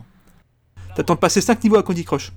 Ah non, mais là, on a un film quand même de série B qui est sorti en salle, qui dure 30, 93 minutes, avec le générique compris qui doit durer 10 minutes, je pense. Et derrière, on a des séquelles DTV, sorties pour le marché de la vidéo, produites par la firme de catch, là, qui ont été donc euh, lancées euh, tous les 3-4 ans, et qui durent quasiment chacun 1h45, 1h50. C'est de la folie, quoi. De la folie furieuse. Alors le cinquième, je vous avoue, je l'ai pas regardé. Hein. J'ai pas été jusque là parce que le cinquième épisode, c'est le seul dans lequel il y a personne de connu à l'écran. Il y a vraiment, littéralement, personne de connu. hein. C'est une catastrophe. Donc, le Roi Scorpion 2, je vous avoue, je l'avais acheté en DVD. Vous savez pourquoi? Réalisé par Russell Mulcahy, le papa de Highlander et Highlander 2, quand même. Et voilà, et de Razorback. Quand même, pas un manchot, le c'est mec. ça, c'est que- Australien connu. C'est le papa d'Highlander et d'Highlander 2. Hein, donc Highlander 2, le retour. voilà, oui, donc voilà, c'est ce qui, Renegade qui- et- se résume assez la bien la version- dualité du monsieur quand même. S'il te plaît. Oui, oui, je sais, c'est pour ça. Mais je m'étais dit, ouais, Rock Scorpion 2, allez, tentons-le, tentons-le. La sortie DVD, je me l'étais chopé, je m'étais dit, allez, vas-y, euh, comme ça, je le regarde. Et vous savez, Fred, il me connaît, je suis compétiste. euh, quand je suis lancé dans une franchise, il faut que je les ai tous, quoi. C'est comme les anneaux de pouvoir, et je suis comme le gant, euh, le gant de Thanos, quoi. Il me faut toutes les gemmes, moi. C'est tout ça, quoi. Donc je me suis dit, allez, vas-y, le 2, il faut que tu l'aies, tu vas le regarder et tout. Et pour être honnête, quand je l'avais chopé en DVD à l'époque du visionnage, j'étais pas sorti catastrophé. Je m'étais dit, bah, en fait, je m'étais dit, finalement, c'est mieux que le premier. J'avais trouvé ça mieux que le premier, je trouvais ça plus fun. Alors que pourtant, on voit le The Rock euh, version, enfin, on voit le personnage de- du roi Scorpion quand il est jeune, ce qui n'a strictement rien à voir avec le personnage qui est narré, qui est présenté dans les films Le Retour de la momie ou dans Le Roi Scorpion. hein. Euh, c'est juste qu'il a juste le même nom, Matthäus, je crois, et c'est tout. Ça s'arrête un nom qui est un nom romain, qui fait ça- aucun sens d'ailleurs, mais bon, c'est autre chose. Voilà, mais c'est en gros, il y a juste ça en commun avec la saga, avec la franchise, mais c'est tout quoi. Donc le film a été réalisé par Russell Mulcahy, je vous ai dit, et dans, le, dans les méchants, on avait Randy Couture, avant qu'il fasse de la couture avec ses oreilles dégueulasses euh, dans les Expendables 1, 2 et 3. Excusez-moi, j'ai vraiment du mal avec ses oreilles, cet acteur, c'est juste pas Le, le possible. monsieur est combattant Le de MMA comme son nom l'indique. Voilà, exactement. Et très massif, donc forcément bad guy idéal. Mais bon, c'est un film voilà, tourné en Afrique du Sud, avec un petit budget de, de, de téléfilm. Et euh, j'avais le souvenir d'un truc plaisant. Je l'ai revu pour le podcast. C'est voilà, c'est quand même très très passable. Mais bizarrement, c'est mieux que le film sorti en salle de Roi Scorpion avec Chuck Russell, de Chuck Russell. C'est quand même assez étonnant. Dans la foulée, euh, et c'est tout frais, hein, je viens de le revoir, je l'ai revu hier soir, le Roi Scorpion 3, L'œil des dieux. Donc euh, réalisé par contre par le suédois Roel Reiné. Alors lui le mec c'est le spécialiste des séquelles DTV. Le film est sorti euh, en 2012. Parce que je ne vous ai pas dit, le Roi Scorpion 2 c'était en 2008, c'est-à-dire 6 ans après le premier. Le 3 est sorti en 2012, donc 4 ans après le second, et réalisé par ce Suédois qui est quand même habitué, donc je vous ai dit, des séquelles DTV. Il a fait Death Race 2 et 3, il a fait Chasse à l'homme 2, il a fait 12 Rounds 2, il a fait L'homme au point de fer 2, il a fait Les Condamnés 2, il a fait The Marine 2. Le mec, il Oh est abonné Dieu. au film produit par la WWE. Et par le chiffre 2, La visiblement, hein, c'est-à-dire que c'est. Voilà, il est habitué au chiffre 2, il est habitué au séquelles DTV. Putain, j'ai oublié de le Euh, rendre, putain. et donc voilà. Aussi, euh. Alors, sauf que Royal René, il faut, quand même- dire une chose. C'est, alors, le film a été tourné euh, en Thaïlande euh, et ça donne, je vous avoue, le 3 dure 1h45. Oh. Euh, il est au casting, on a Victor Webster qui était une des stars de la série Mutant X, qui avait une série nanarde. On a dans les bad guys, alors c'est un défilé, hein, des défilés de gueule comme vous n'en avez jamais vu. Il y a Billy Zane dedans. Billy Zane, pour moi, c'est le c'est le sosie de Arnold Vosloo. En fait, je confonds toujours les deux acteurs. C'est Arnold Vosloo ou c'est Billy Zane? C'est qui le méchant? Je les confonds toujours tous les deux. Chaque fois que je vois Billy Zane, je pense toujours à Arnold Vosloo et inversement. La moitié, la moitié, la moitié du casting paye ses impôts, l'autre moitié, c'est pas, ce qu'elle- c'est pas ce qu'elle fout là, c'est me- me- génial. Donc on a Billy Zane qui surjoue le bad guy en chef de façon admirable. Il y a une scène, alors devant lui il y a Dave Bautista, et bon Dave Bautista qui est monolithique, euh, qui sert Ouais, pas qui joue le viking, je crois, dans souvenir. très drôle où Dave Bautista se, attendez, Dave Bautista se vexe parce que Billy Zane le traite d'esclave. Et là, tu sens que le réalisateur, il savait pas quoi faire de Billy Zane, donc il a laissé, il a dû trop- ils, ont, ils ont dû vraiment s'amuser sur le tournage. Billy Zane se met à lui faire, il se met à lui sortir Slave, slave, yes, you're a slave, slave, slave. Il se met à gueuler en chantant comme ça, en sortant d'une Ils ont, salle. ils ont oublié de couper, ils ont dû oublier de couper la caméra. C'est la seule explication rationnelle qu'ils trouvent. Il fallait trouver un petit tirer sur la pellicule, ils ont dû regarder ça, voilà, c'est marrant. Non mais franchement, je vous assure, c'est hilarant. La prestation de Billy Zane dedans est à se pisser dessus de rire. La scène où il est avec plein de meufs à moitié à poil en train de lui balancer des olives, il, en rate- il les rate toutes. Il n'est même pas capable de rattraper une seule olive ouais, dans sa bouche. Tellement il est bourré. aussi qui. euh, Il y a Ron Ouais, Perlman aussi, parce que pharaon. moi, en fait, on retient vraiment que. Voilà. Il y a Ron Perlman, il y a. Temuera Morrison, quand même, de l'âme des guerriers. Enfin, il y, a, il y a quand même un gros casting de trolls. Heureusement que tu devais passer vite sur Ouais, ce il est en train de nous merde, hein. improviser. Je sais pas si vous avez constaté, cher auditeur, il est en train de nous, inspire, nous, nous- nous improviser un ETF, voilà. Non, non, mais attendez, attendez, attendez. Nous souffrons avec Le film a été écrit par Brendan Coles et Shane Cohn qui ont réalisé un slasher sympatoche qui s'appelle Burger Kill qui avait été édité avec le magazine Mod Movies qui est donc un slasher assez marrant. Et donc on retrouve en fait ce côté euh, dans le film. Alors tourné en Thaïlande je le précise parce qu'en fait le film a une certaine plus-value visuelle ça a été tourné dans des décors naturels assez beaux non non mais attendez je vous le dis quand même je, je veux quand même le défendre le, le 3 franchement J'arrive pas à te croire, je l'ai pas vu. le 3, je veux le défendre. Passer, passer le premier tiers, où on a l'impression d'être dans, un, dans une série B euh, classique, lambda TTV. À partir du deuxième tiers, où on est dans le village thaïlandais, on a des bad guys avec des combats avec des ninjas qui grimpent dans les arbres, avec des gens qui se fight, et surtout Roel René, voilà, je tiens à le préciser, c'est un mec quand même qui a un certain background cinématographique en Suède, qui sait tourner. C'est un mec qui sait filmer. Donc en fait, son film a de la gueule.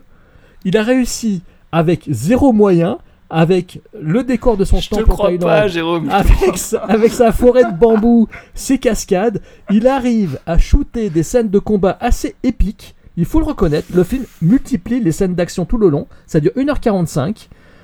Il y a un côté Avengers dedans, je rigole pas, je vous jure, je vous jure. Dave Bautista, euh, il y a une autre asiate et il y a un autre personnage qui incarne des sortes de, de, de dieux démons sortis d'un bouquin des enfers, je ne sais quoi, qui viennent se battre contre les gentils et ils ont chacun un pouvoir, et ben en fait ça fonctionne. Ah ce ouais, qui fait qu'en a fait, euh, génial. pendant la dernière demi-heure, ça se fight dans tous les sens avec des gens qui ont des Il vient, il pouvoirs. vient on quand est même dans pas du dire ça fonctionne Kombat, quand en fait. même.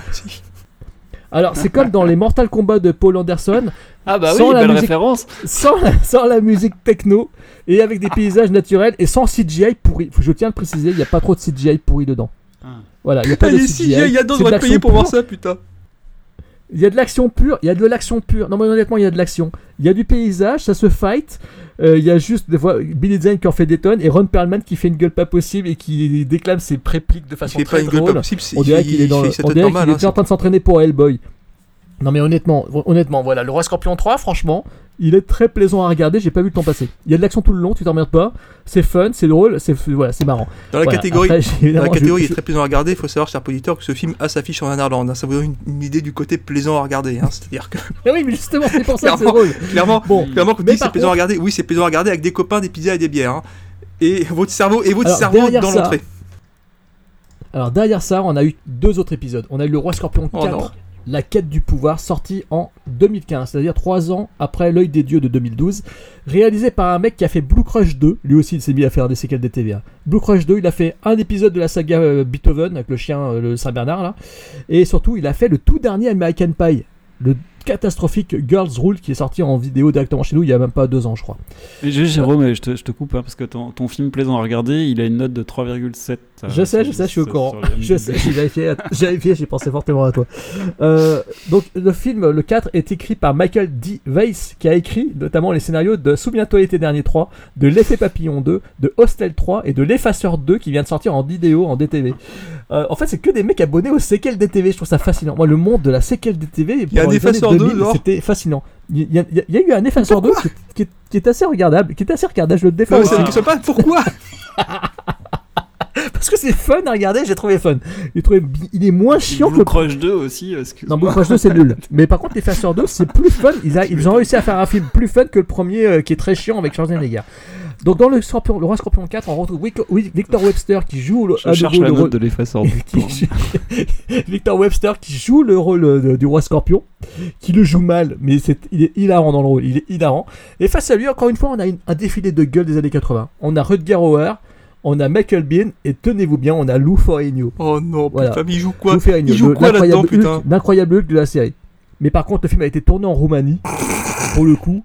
Voilà, et on, on échappe donc à l'Afrique du Sud, on échappe à la Thaïlande, ce qui fait que là c'est très cheap, et le quatrième est irregardable. Oh, quelle horreur Le cinquième, je vous avoue, j'ai pas on osé le voir. IMDb Le du truc, oui, non, non, non, je suis désolé, mais non. Le cinquième, je n'ai pas osé le voir. C'est le Livre des Ombres, sorti en 2018, Oh, réalisé pourtant par le mec qui a fait Aussi. donc de Don Michael Paul, le cinquième épisode, réalisé quand même par Don Michael Paul, qui avait réalisé Mission Alcatraz avec Steven Seagal et qui depuis s'est lui aussi spécialisé dans les séquelles DTV. mal parti, il a fait hein, l'Explicit 4. Attendez, le mec, il a fait le réalisateur du cinquième Roi Scorpion, il a fait l'Explicit 4. Il a fait Jared 2. Ah ouais, non, mais Ils ont fait un Jared une 2 idée, et 3 quand pour une même. hein. idée, cher auditeur, le roi scorpion au livre des âmes, là, le, la tête d'affiche, c'est Peter Mensa. Le mec, son, son, son, son, spéci- son, son principal trait de caractère, c'est d'avoir joué euh, le l'entraîneur dans la série Spartacus. Voilà. Exactement. Ça- non mais le, le- le défilé d'acteurs dans le cinquième épisode ne vaut, ne vaut pas tripette. hein.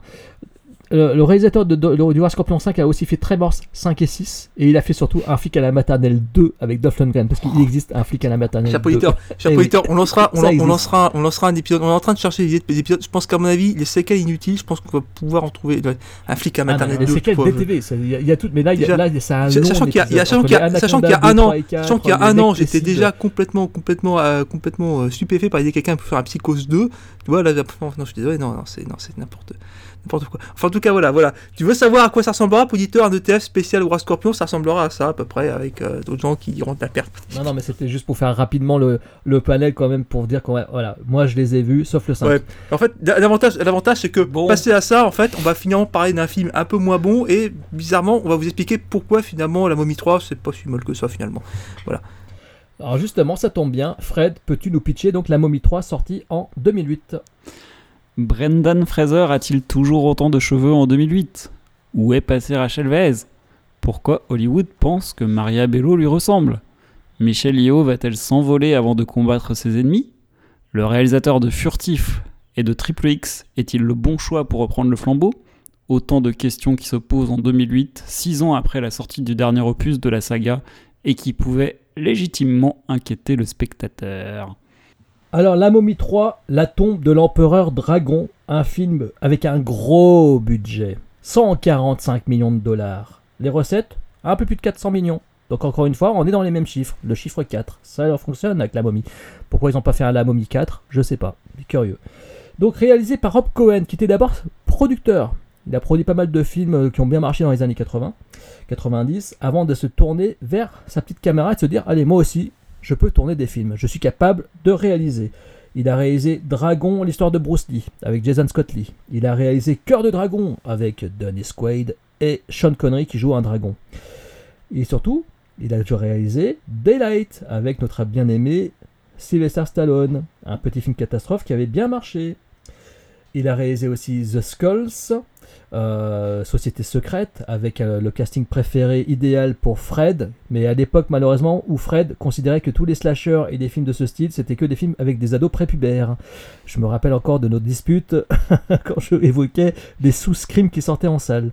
Puisque Skull c'était quelque part une sorte de sous-scream euh, sorti en salle avec des acteurs de séries télé, dont son Dawson. Non, non, Pacey, Pacey, Pacey, ton Pacey préféré. Et Dedans, il y avait quand même Paul Walker dans The Skull. Ça tombe bien, puisque Rob Cohen est surtout connu maintenant.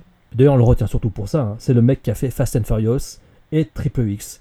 Mais qui, depuis, s'est perdu. Depuis La Momie 3, il a fait Alex Cross, qui est peut-être un des pires films de l'histoire du cinéma, où il a voulu relancer la franchise Alex Cross après Le Masque de l'araignée et euh, Le Collectionneur avec Morgan Freeman, sauf qu'il a choisi le mauvais acteur pour ça, puisque c'était Luke Perry, euh, l'acteur black euh, qui joue très très mal, que tout le monde déteste. Et il a fait également un film d'action catastrophe depuis qui est assez fun, que j'aime bien, qui est regardable, qui est rigolo, qui s'appelle Hurricane Haste. Une sorte de braquage sur fond de tornade. Sauf que voilà, La Momie 3 est arrivé au pic de la carrière de Rob Cohen où il était dans les bas-fonds de Hollywood. C'est Tyler Perry, pas Luc, parce que Luc c'est Euh, celui qui est mort qui joue dans Beverly Hills. Ah, non, oui, pardon, excusez-moi, paix à son âme, euh, ce bon vieux Luc. Oui, oui, tout à fait. Tout à fait. Riverdale, en plus, il joue dans Riverdale, en plus, je suis con. Mm.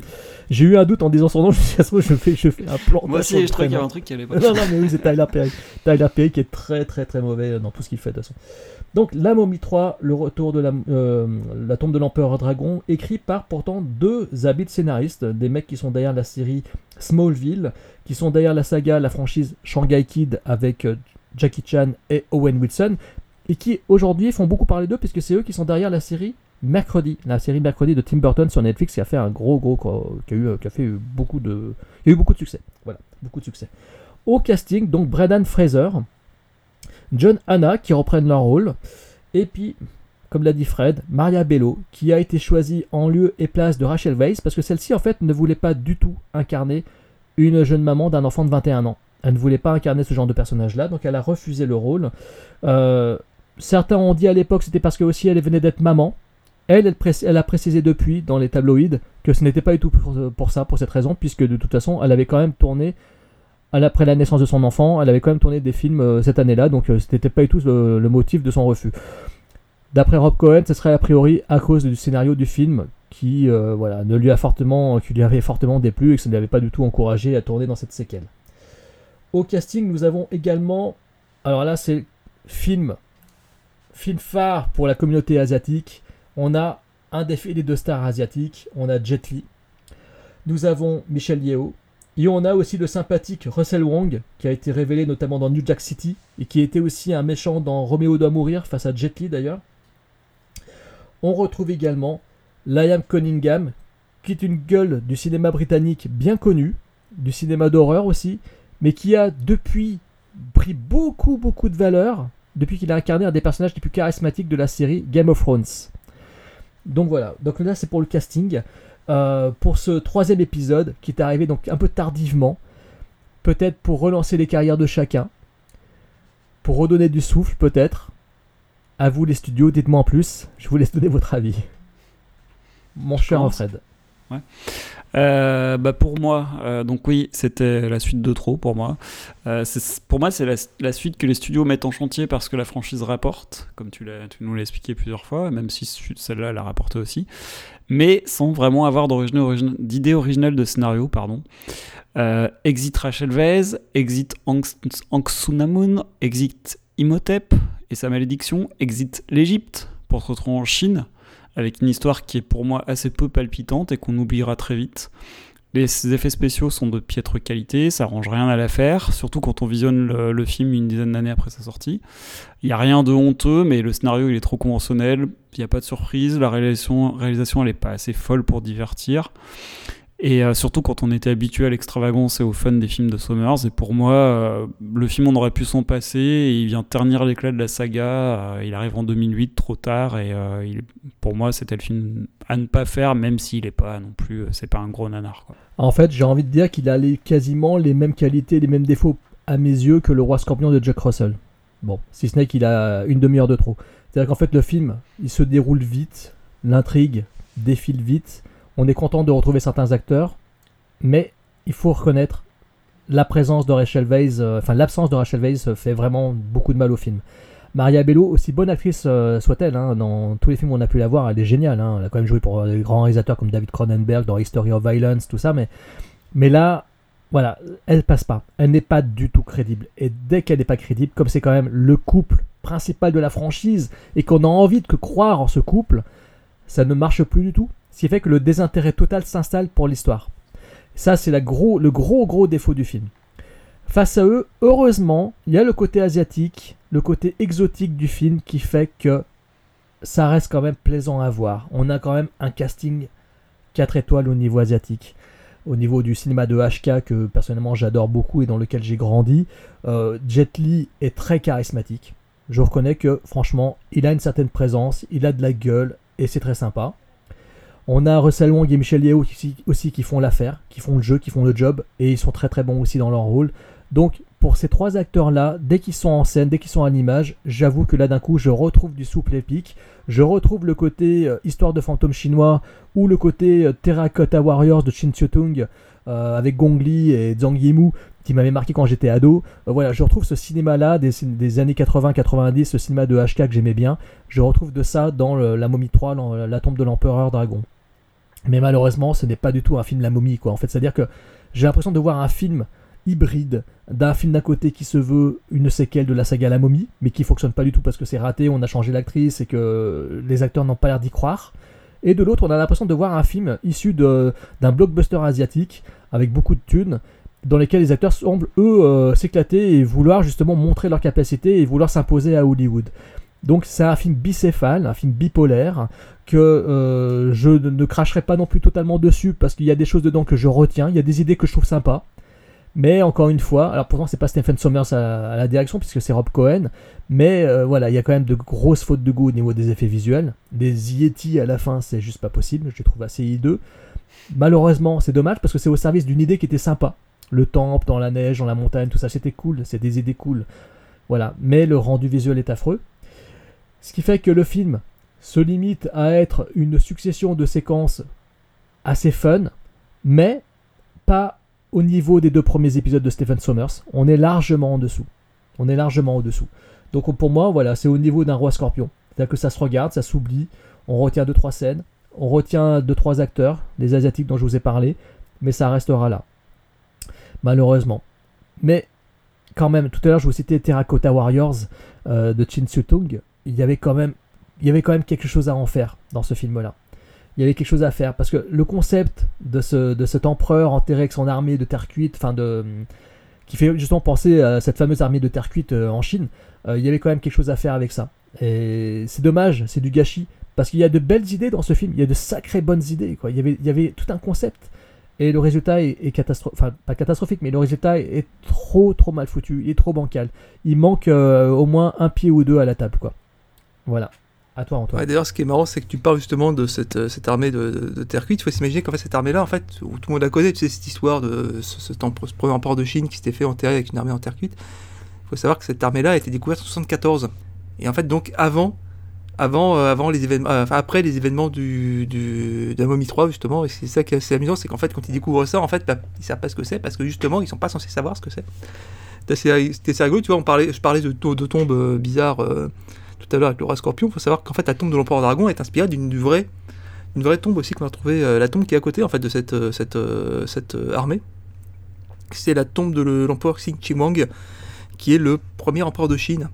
Et en fait, c'est une particularité, en fait, je vais faire rapidement parce que je m'y connais moins en, je m'y connais moins en, Égypte- en antiquité chinoise qu'en antiquité égyptienne.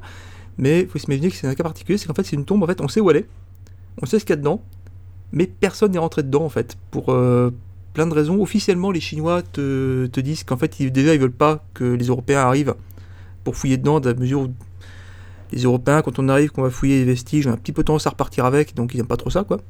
Et puis ils veulent officiellement euh, euh, être sûrs qu'ils puissent y rentrer sans abîmer ce qu'il y a à l'intérieur- à.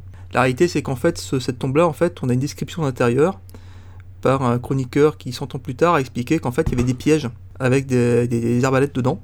Comme, euh, comme dans le film, hein, la tombe piégée, tout ça qu'on voit au début du film, c'est ex- exactement ça, en fait, littéralement. Et en fait, personne n'ose y rentrer parce que personne n'a envie de risquer sa vie à rentrer dedans en fait parce que les, certains éléments prouvent qu'en fait tout ce qu'il a raconté ce que cet auteur-là a raconté par ailleurs sur la tombe sur l'extérieur sur plein de trucs on s'est aperçu que c'était un peu ça donc en fait on sait que la tombe est piégée qu'il y a potentiellement des gens qui ont été enterrés vivants en que l'empereur. Donc en fait on est dit de toucher dessus. Ça en plus avec le fait que bah, cet empereur là en fait euh, il garde une image assez proche de l'empereur du retour de la, momie 3 en fait, c'est-à-dire un empereur réputé pour sa cruauté qui fait que ben, les Chinois sont un peu plus superstitieux que nous, n'ont pas trop envie d'aller déranger ce monsieur de peur de se faire euh, euh, d'en subir les conséquences. Et voilà, donc c'est une tombe qui a inspiré pas mal Hollywood depuis que depuis qu'on depuis qu'on sait où elle est, je crois qu'elle est aussi évoquée dans le, reboot de Tomb Raider en 2017-2018, je crois. C'est pareil, Lara Croft dit une tombe qui est complètement inspirée cette tombe-là et euh, donc c'est assez, assez, assez rigolo de, assez rigolo de voir qu'en fait bah, les types sont passés, en fait, euh, ont repris à peu près les mêmes thèmes, ils ont juste changé de continent, euh, littéralement, pour essayer de faire un film à la manière d'eux.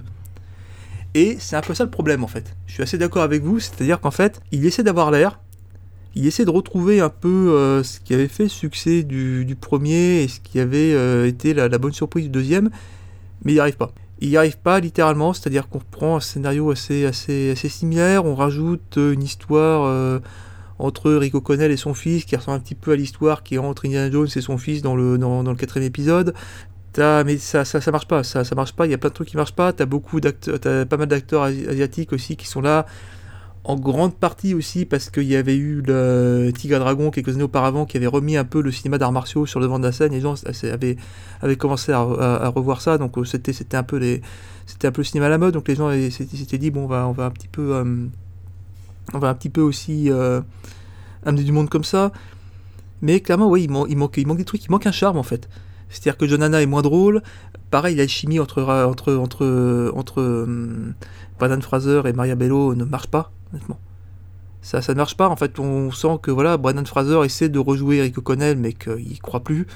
Qui devient juste la caricature de Rick O'Connell. Tu sens que Maria Bello essaie de jouer euh, le, le personnage de. euh, le personnage de Rachel Weisz, je sais plus comment elle s'appelle. Enfin voilà. Mais tu sens que voilà, il, croit pas. En fait, le, film est vraiment, le film a vraiment un côté artificiel. En fait, il y a, voilà, il, pas mauvais en tant que tel, dans le sens où on a vu 100 fois pire, tu vois. Mais oui, il manque, en reprenant les mêmes ingrédients, en fait, tu tombes pas sur la même chose. C'est-à-dire qu'en fait, littéralement, ils ont fait une tarte, mais ce coup-ci, ils l'ont laissé dans le four, en fait. Et là. Et euh, ça. C'est un qui manque de charme. Donc, ce qui est amusant, c'est de voir que la Universal, après tout ça, s'est dit allez, on va redonner vie à nos monstres, à nos fameux Universal Monsters. On va relancer une franchise, mais cette fois-ci, on va faire de façon Avengers, de façon DC Comics. On va faire une sorte d'univers dans lequel tous les monstres vont se croiser. Le Dr Jekyll, Dracula, la créature de Frankenstein et la momie. Alors, ils ont commencé, je crois, avec Dracula Untold, qui se regarde, qui est un petit blockbuster euh, avec, euh, mais bon, voilà, pas, extraordinaire, mais qui se regardait quand même. C'était passable. Et puis ils se sont dit, on va faire la momie, mais la momie, par contre, on va mettre plus de thunes. Allez, cette fois-ci, et en plus de ça, ça va être un gros véhicule à star, et c'est Tom Cruise qui se retrouve dedans.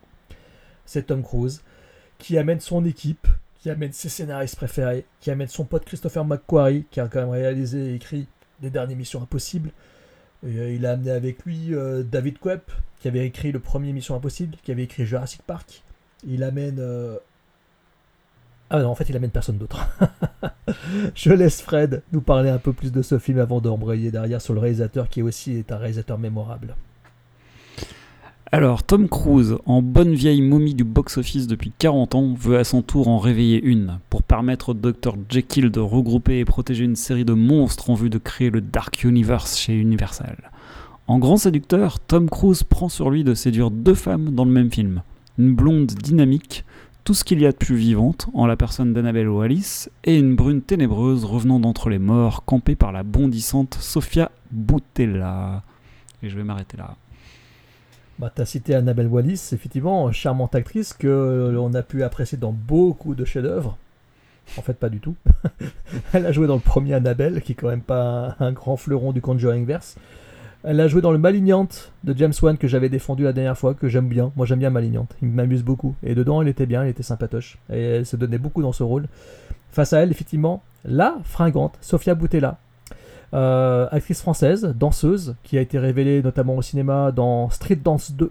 Oh, la réponse, la réplique anglaise de la série des Sexy Dance, sauf qu'ils se sont arrêtés à deux. Contrairement aux Sexy Dance, il y en a eu cinq et une série télé derrière. Donc Sofia Boutella a été révélée ensuite dans le premier Kingsman. Elle faisait la méchante avec ses talons aiguilles euh, bizarres là. Euh, on l'a vu dans le climax, climax de, de Gaspard Noé. On l'a vu également dans le Hôtel Artemis euh, petit film de série B, de science-fictionnesque, un peu chiant avec Jodie Foster parmi les nombreux seconds rôles. Donc voilà, donc euh, ce que l'on peut dire sur cette charmante Sofia Boutella. Face à tout ce casting, on a surtout Russell Crowe qui incarne le Dr Jekyll. Quel Dr Jekyll? Formidable Dr Jekyll. C'est lui qui sauve le film. Honnêtement, Russell Crowe, voilà, face à lui, on a Tom Cruise, mais c'est Russell Crowe qui fait le show. Je plaisante. Je Ah plaisante. ouais. Je plaisante, mon cher. Frédéric. Je plaisante. Ce film est l'incarnation du métrage pété de thunes, mais qui est à la limite du nanar, à mes yeux. Je trouve ça juste absolument incroyable. Alors, ce qui est marrant, je ne sais pas si vous êtes au courant, pour l'anecdote, il y a eu un moment donné, ils ont fuité une bande-annonce du film, sauf qu'ils ont oublié de mettre, ils ont fait une bande-annonce, mais avec le son raw, c'est-à-dire le son euh, brut du tournage.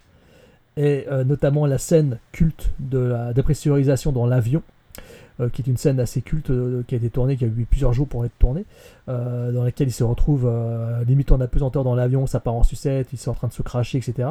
Et en fait, euh, dans la bande-annonce, on entendait des, sons, mais des sons prises euh, studio, c'est-à-dire euh, les sons euh, où ils font, ils sont obligés de faire des bruits de voix, euh, des bruits de bouche, mais complètement euh, absurdes. Et ça donnait déjà l'idée de ce qu'allait être le film. Et le film, pour moi, en fait, n'a jamais été mieux que ça. C'est-à-dire que c'est un métrage qui, à mon sens, se regarde. Sofia Boutella est certes charmante, mais euh, son personnage n'a aucune présence, je trouve. Le scénario, pour moi, est en carton. La relation entre les personnages héros ne sert à rien. J'avoue que le, personnage de Tom Cruise, j'arrive pas du tout à le trouver sympathique. On a l'impression qu'il est complètement défoncé dans ce métrage, que le personnage n'est jamais incarné, il arrive pas du tout à la cheville de Brendan Fraser, et pourtant j'aime beaucoup Tom Cruise, hein, je l'aime beaucoup. Mais dans ce film-là, son personnage, je le trouve déjà antipathique, et quand il devient un peu plus incarné à l'écran, je n'arrive pas à croire ce qui lui arrive, et je n'arrive pas non plus à croire à la relation qu'il a avec ses potes, et encore moins avec Annabelle Wallis, qui est la seule, à la rigueur, à essayer de croire un peu à ce qui se passe à l'écran.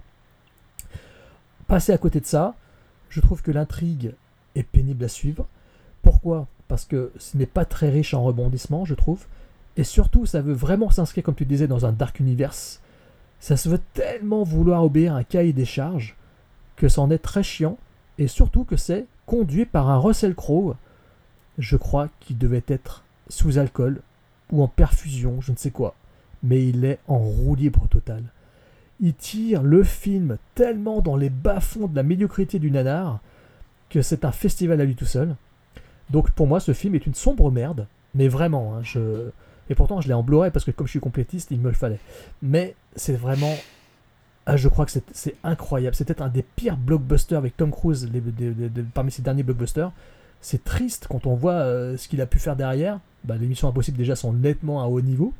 Et puis bon, le Top Gun Maverick aussi, quoi. Donc, euh, bah, par contre, euh, la momie, c'est vraiment, la crotte de mouche accrochée à son CV.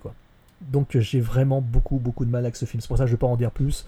Je vous laisse en parler tous les deux. euh, moi, j'arrête là, quoi.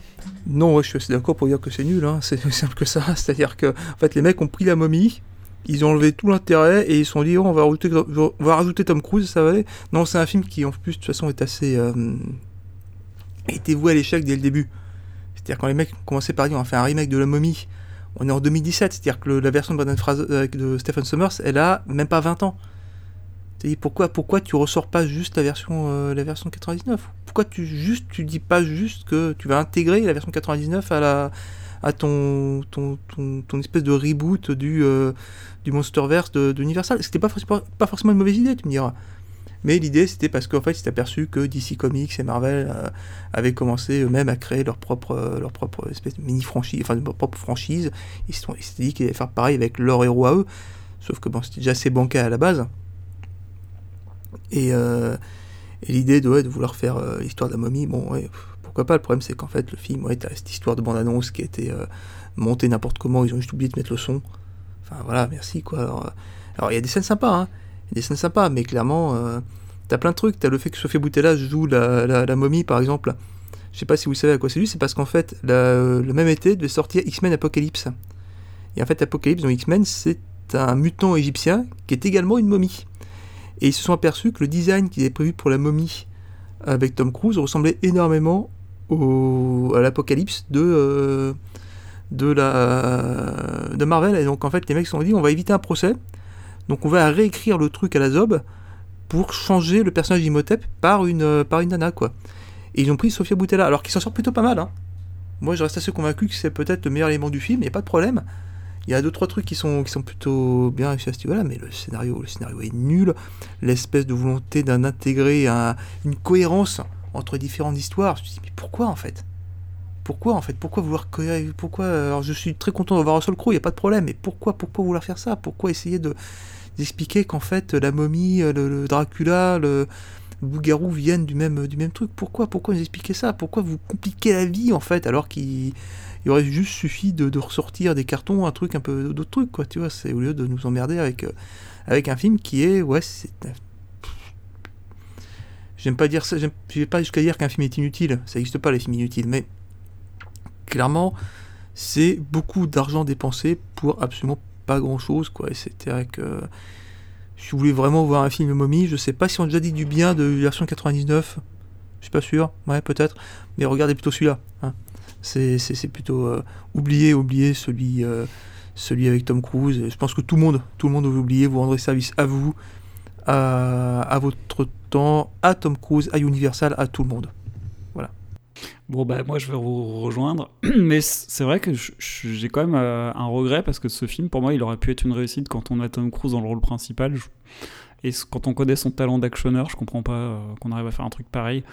Et puis en plus, c'était la peut-être la première fois que la franchise était située à l'époque contemporaine. Moi, je pensais à Tom Cruise, aujourd'hui, ça aurait pu marcher. Mais voilà, les effets spéciaux sont ratés. On voit des zombies momies, on sait pas. Ils se déplacent de manière saccadée, on sait pas pourquoi. Ça manque de fluidité à l'écran. Le scénario, comme vous l'avez dit, il est bancal. Ils vont installer par la même occasion le Dark Universe et ça marche pas. Le jeu de Dr. Jekyll, c'est bancal. Le film, il est raté dans ses grandes largeurs. Alors, à part pour le premier quart d'heure jusqu'au crash de l'avion, moi j'ai kiffé, j'ai trouvé que c'était très bien. Mais euh, voilà, c'est le seul truc, c'est rythmé, euh, tout va très bien, mais euh, à partir après ça, c'est fini. Et dès que, la, momie apparaît, bah, les choses se gâtent. Et donc on retient une bouillie d'effets spéciaux, un scénario décousu, et, et même Tom Cruise, qui n'arrive pas à s'imposer dans l'histoire, il a un personnage qui, qui change de personnalité, on comprend pas pourquoi. Il n'y a pas du tout d'alchimie entre le personnage féminin et celui de Tom Cruise. Et finalement, bah, on oubliera rapidement cet échec commercial et artistique. Et euh, voilà. Donc non, ne perdez pas, euh, je sais plus combien de temps il dure, deux heures peut-être. Ne perdez pas deux heures de votre vie. Nous, on a perdu quatre euh, sûrement à le revoir et voilà, ça valait pas la peine. Surtout que ça a mis fin à la franchise qu'ils avaient initialement euh, prévue, ce qui fait que ça a complètement euh, floppé et c'est terminé quoi. Donc maintenant Tom Cruise se rabat sur Top Gun, se rabat sur euh, sur euh, les, les missions impossibles et puis ça lui suffira largement. hein. non c'est ça le pire c'est ça le pire c'est que ça a littéralement tué dans l'œuf cette idée là c'est à dire qu'en fait ça fait marrer tout le monde se se dire les mecs ont voulu concurrencer Marvel ils sont ratés au bout d'un film Mec, Deux films. deux films. Et je me demande même si le, si le Frankenstein avec, euh, avec Ah, ah, Thomas Jane ou Aaron Eckhart. Ah, peut-être. Peut-être. Je Mais me ouais, demande- non, mais si je me c'est. demande s'il c'est était ça, pas c'est-à-dire que Dracula, aussi. Dracula Untold, pour vous dire, cher auditeur, si vous l'avez pas vu, ça raconte l'origine story de Dracula, ok, mais le méchant est joué par Dominic Cooper quand même. hein. Ça va donner une idée du, du degré qui a été. Voilà. Dominic Ouais. Cooper, on rappelle Le qu'en fait, le mec, de- il a fait. Le mec, le mec, il a fait un beau rôle dans sa vie, c'était euh, c'était dans, dans Preacher, le reste. euh, voilà, c'est-à-dire. Bah, c'est c'est le méchant de Need for, c'est le méchant de Need for Speed aussi, je crois. en plus. Ouais, non, non, Donc, c'est euh, littéralement, ouais, c'est Dominic Cooper, c'est vraiment, on voulait Gérard Butler, mais il était trop cher. hein. C'est aussi simple que ça. Bon, en tous les cas, merci à vous deux. Merci d'avoir été présents pour cette. Est-ce qu'on euh, termine vraiment sur une note émission. négative?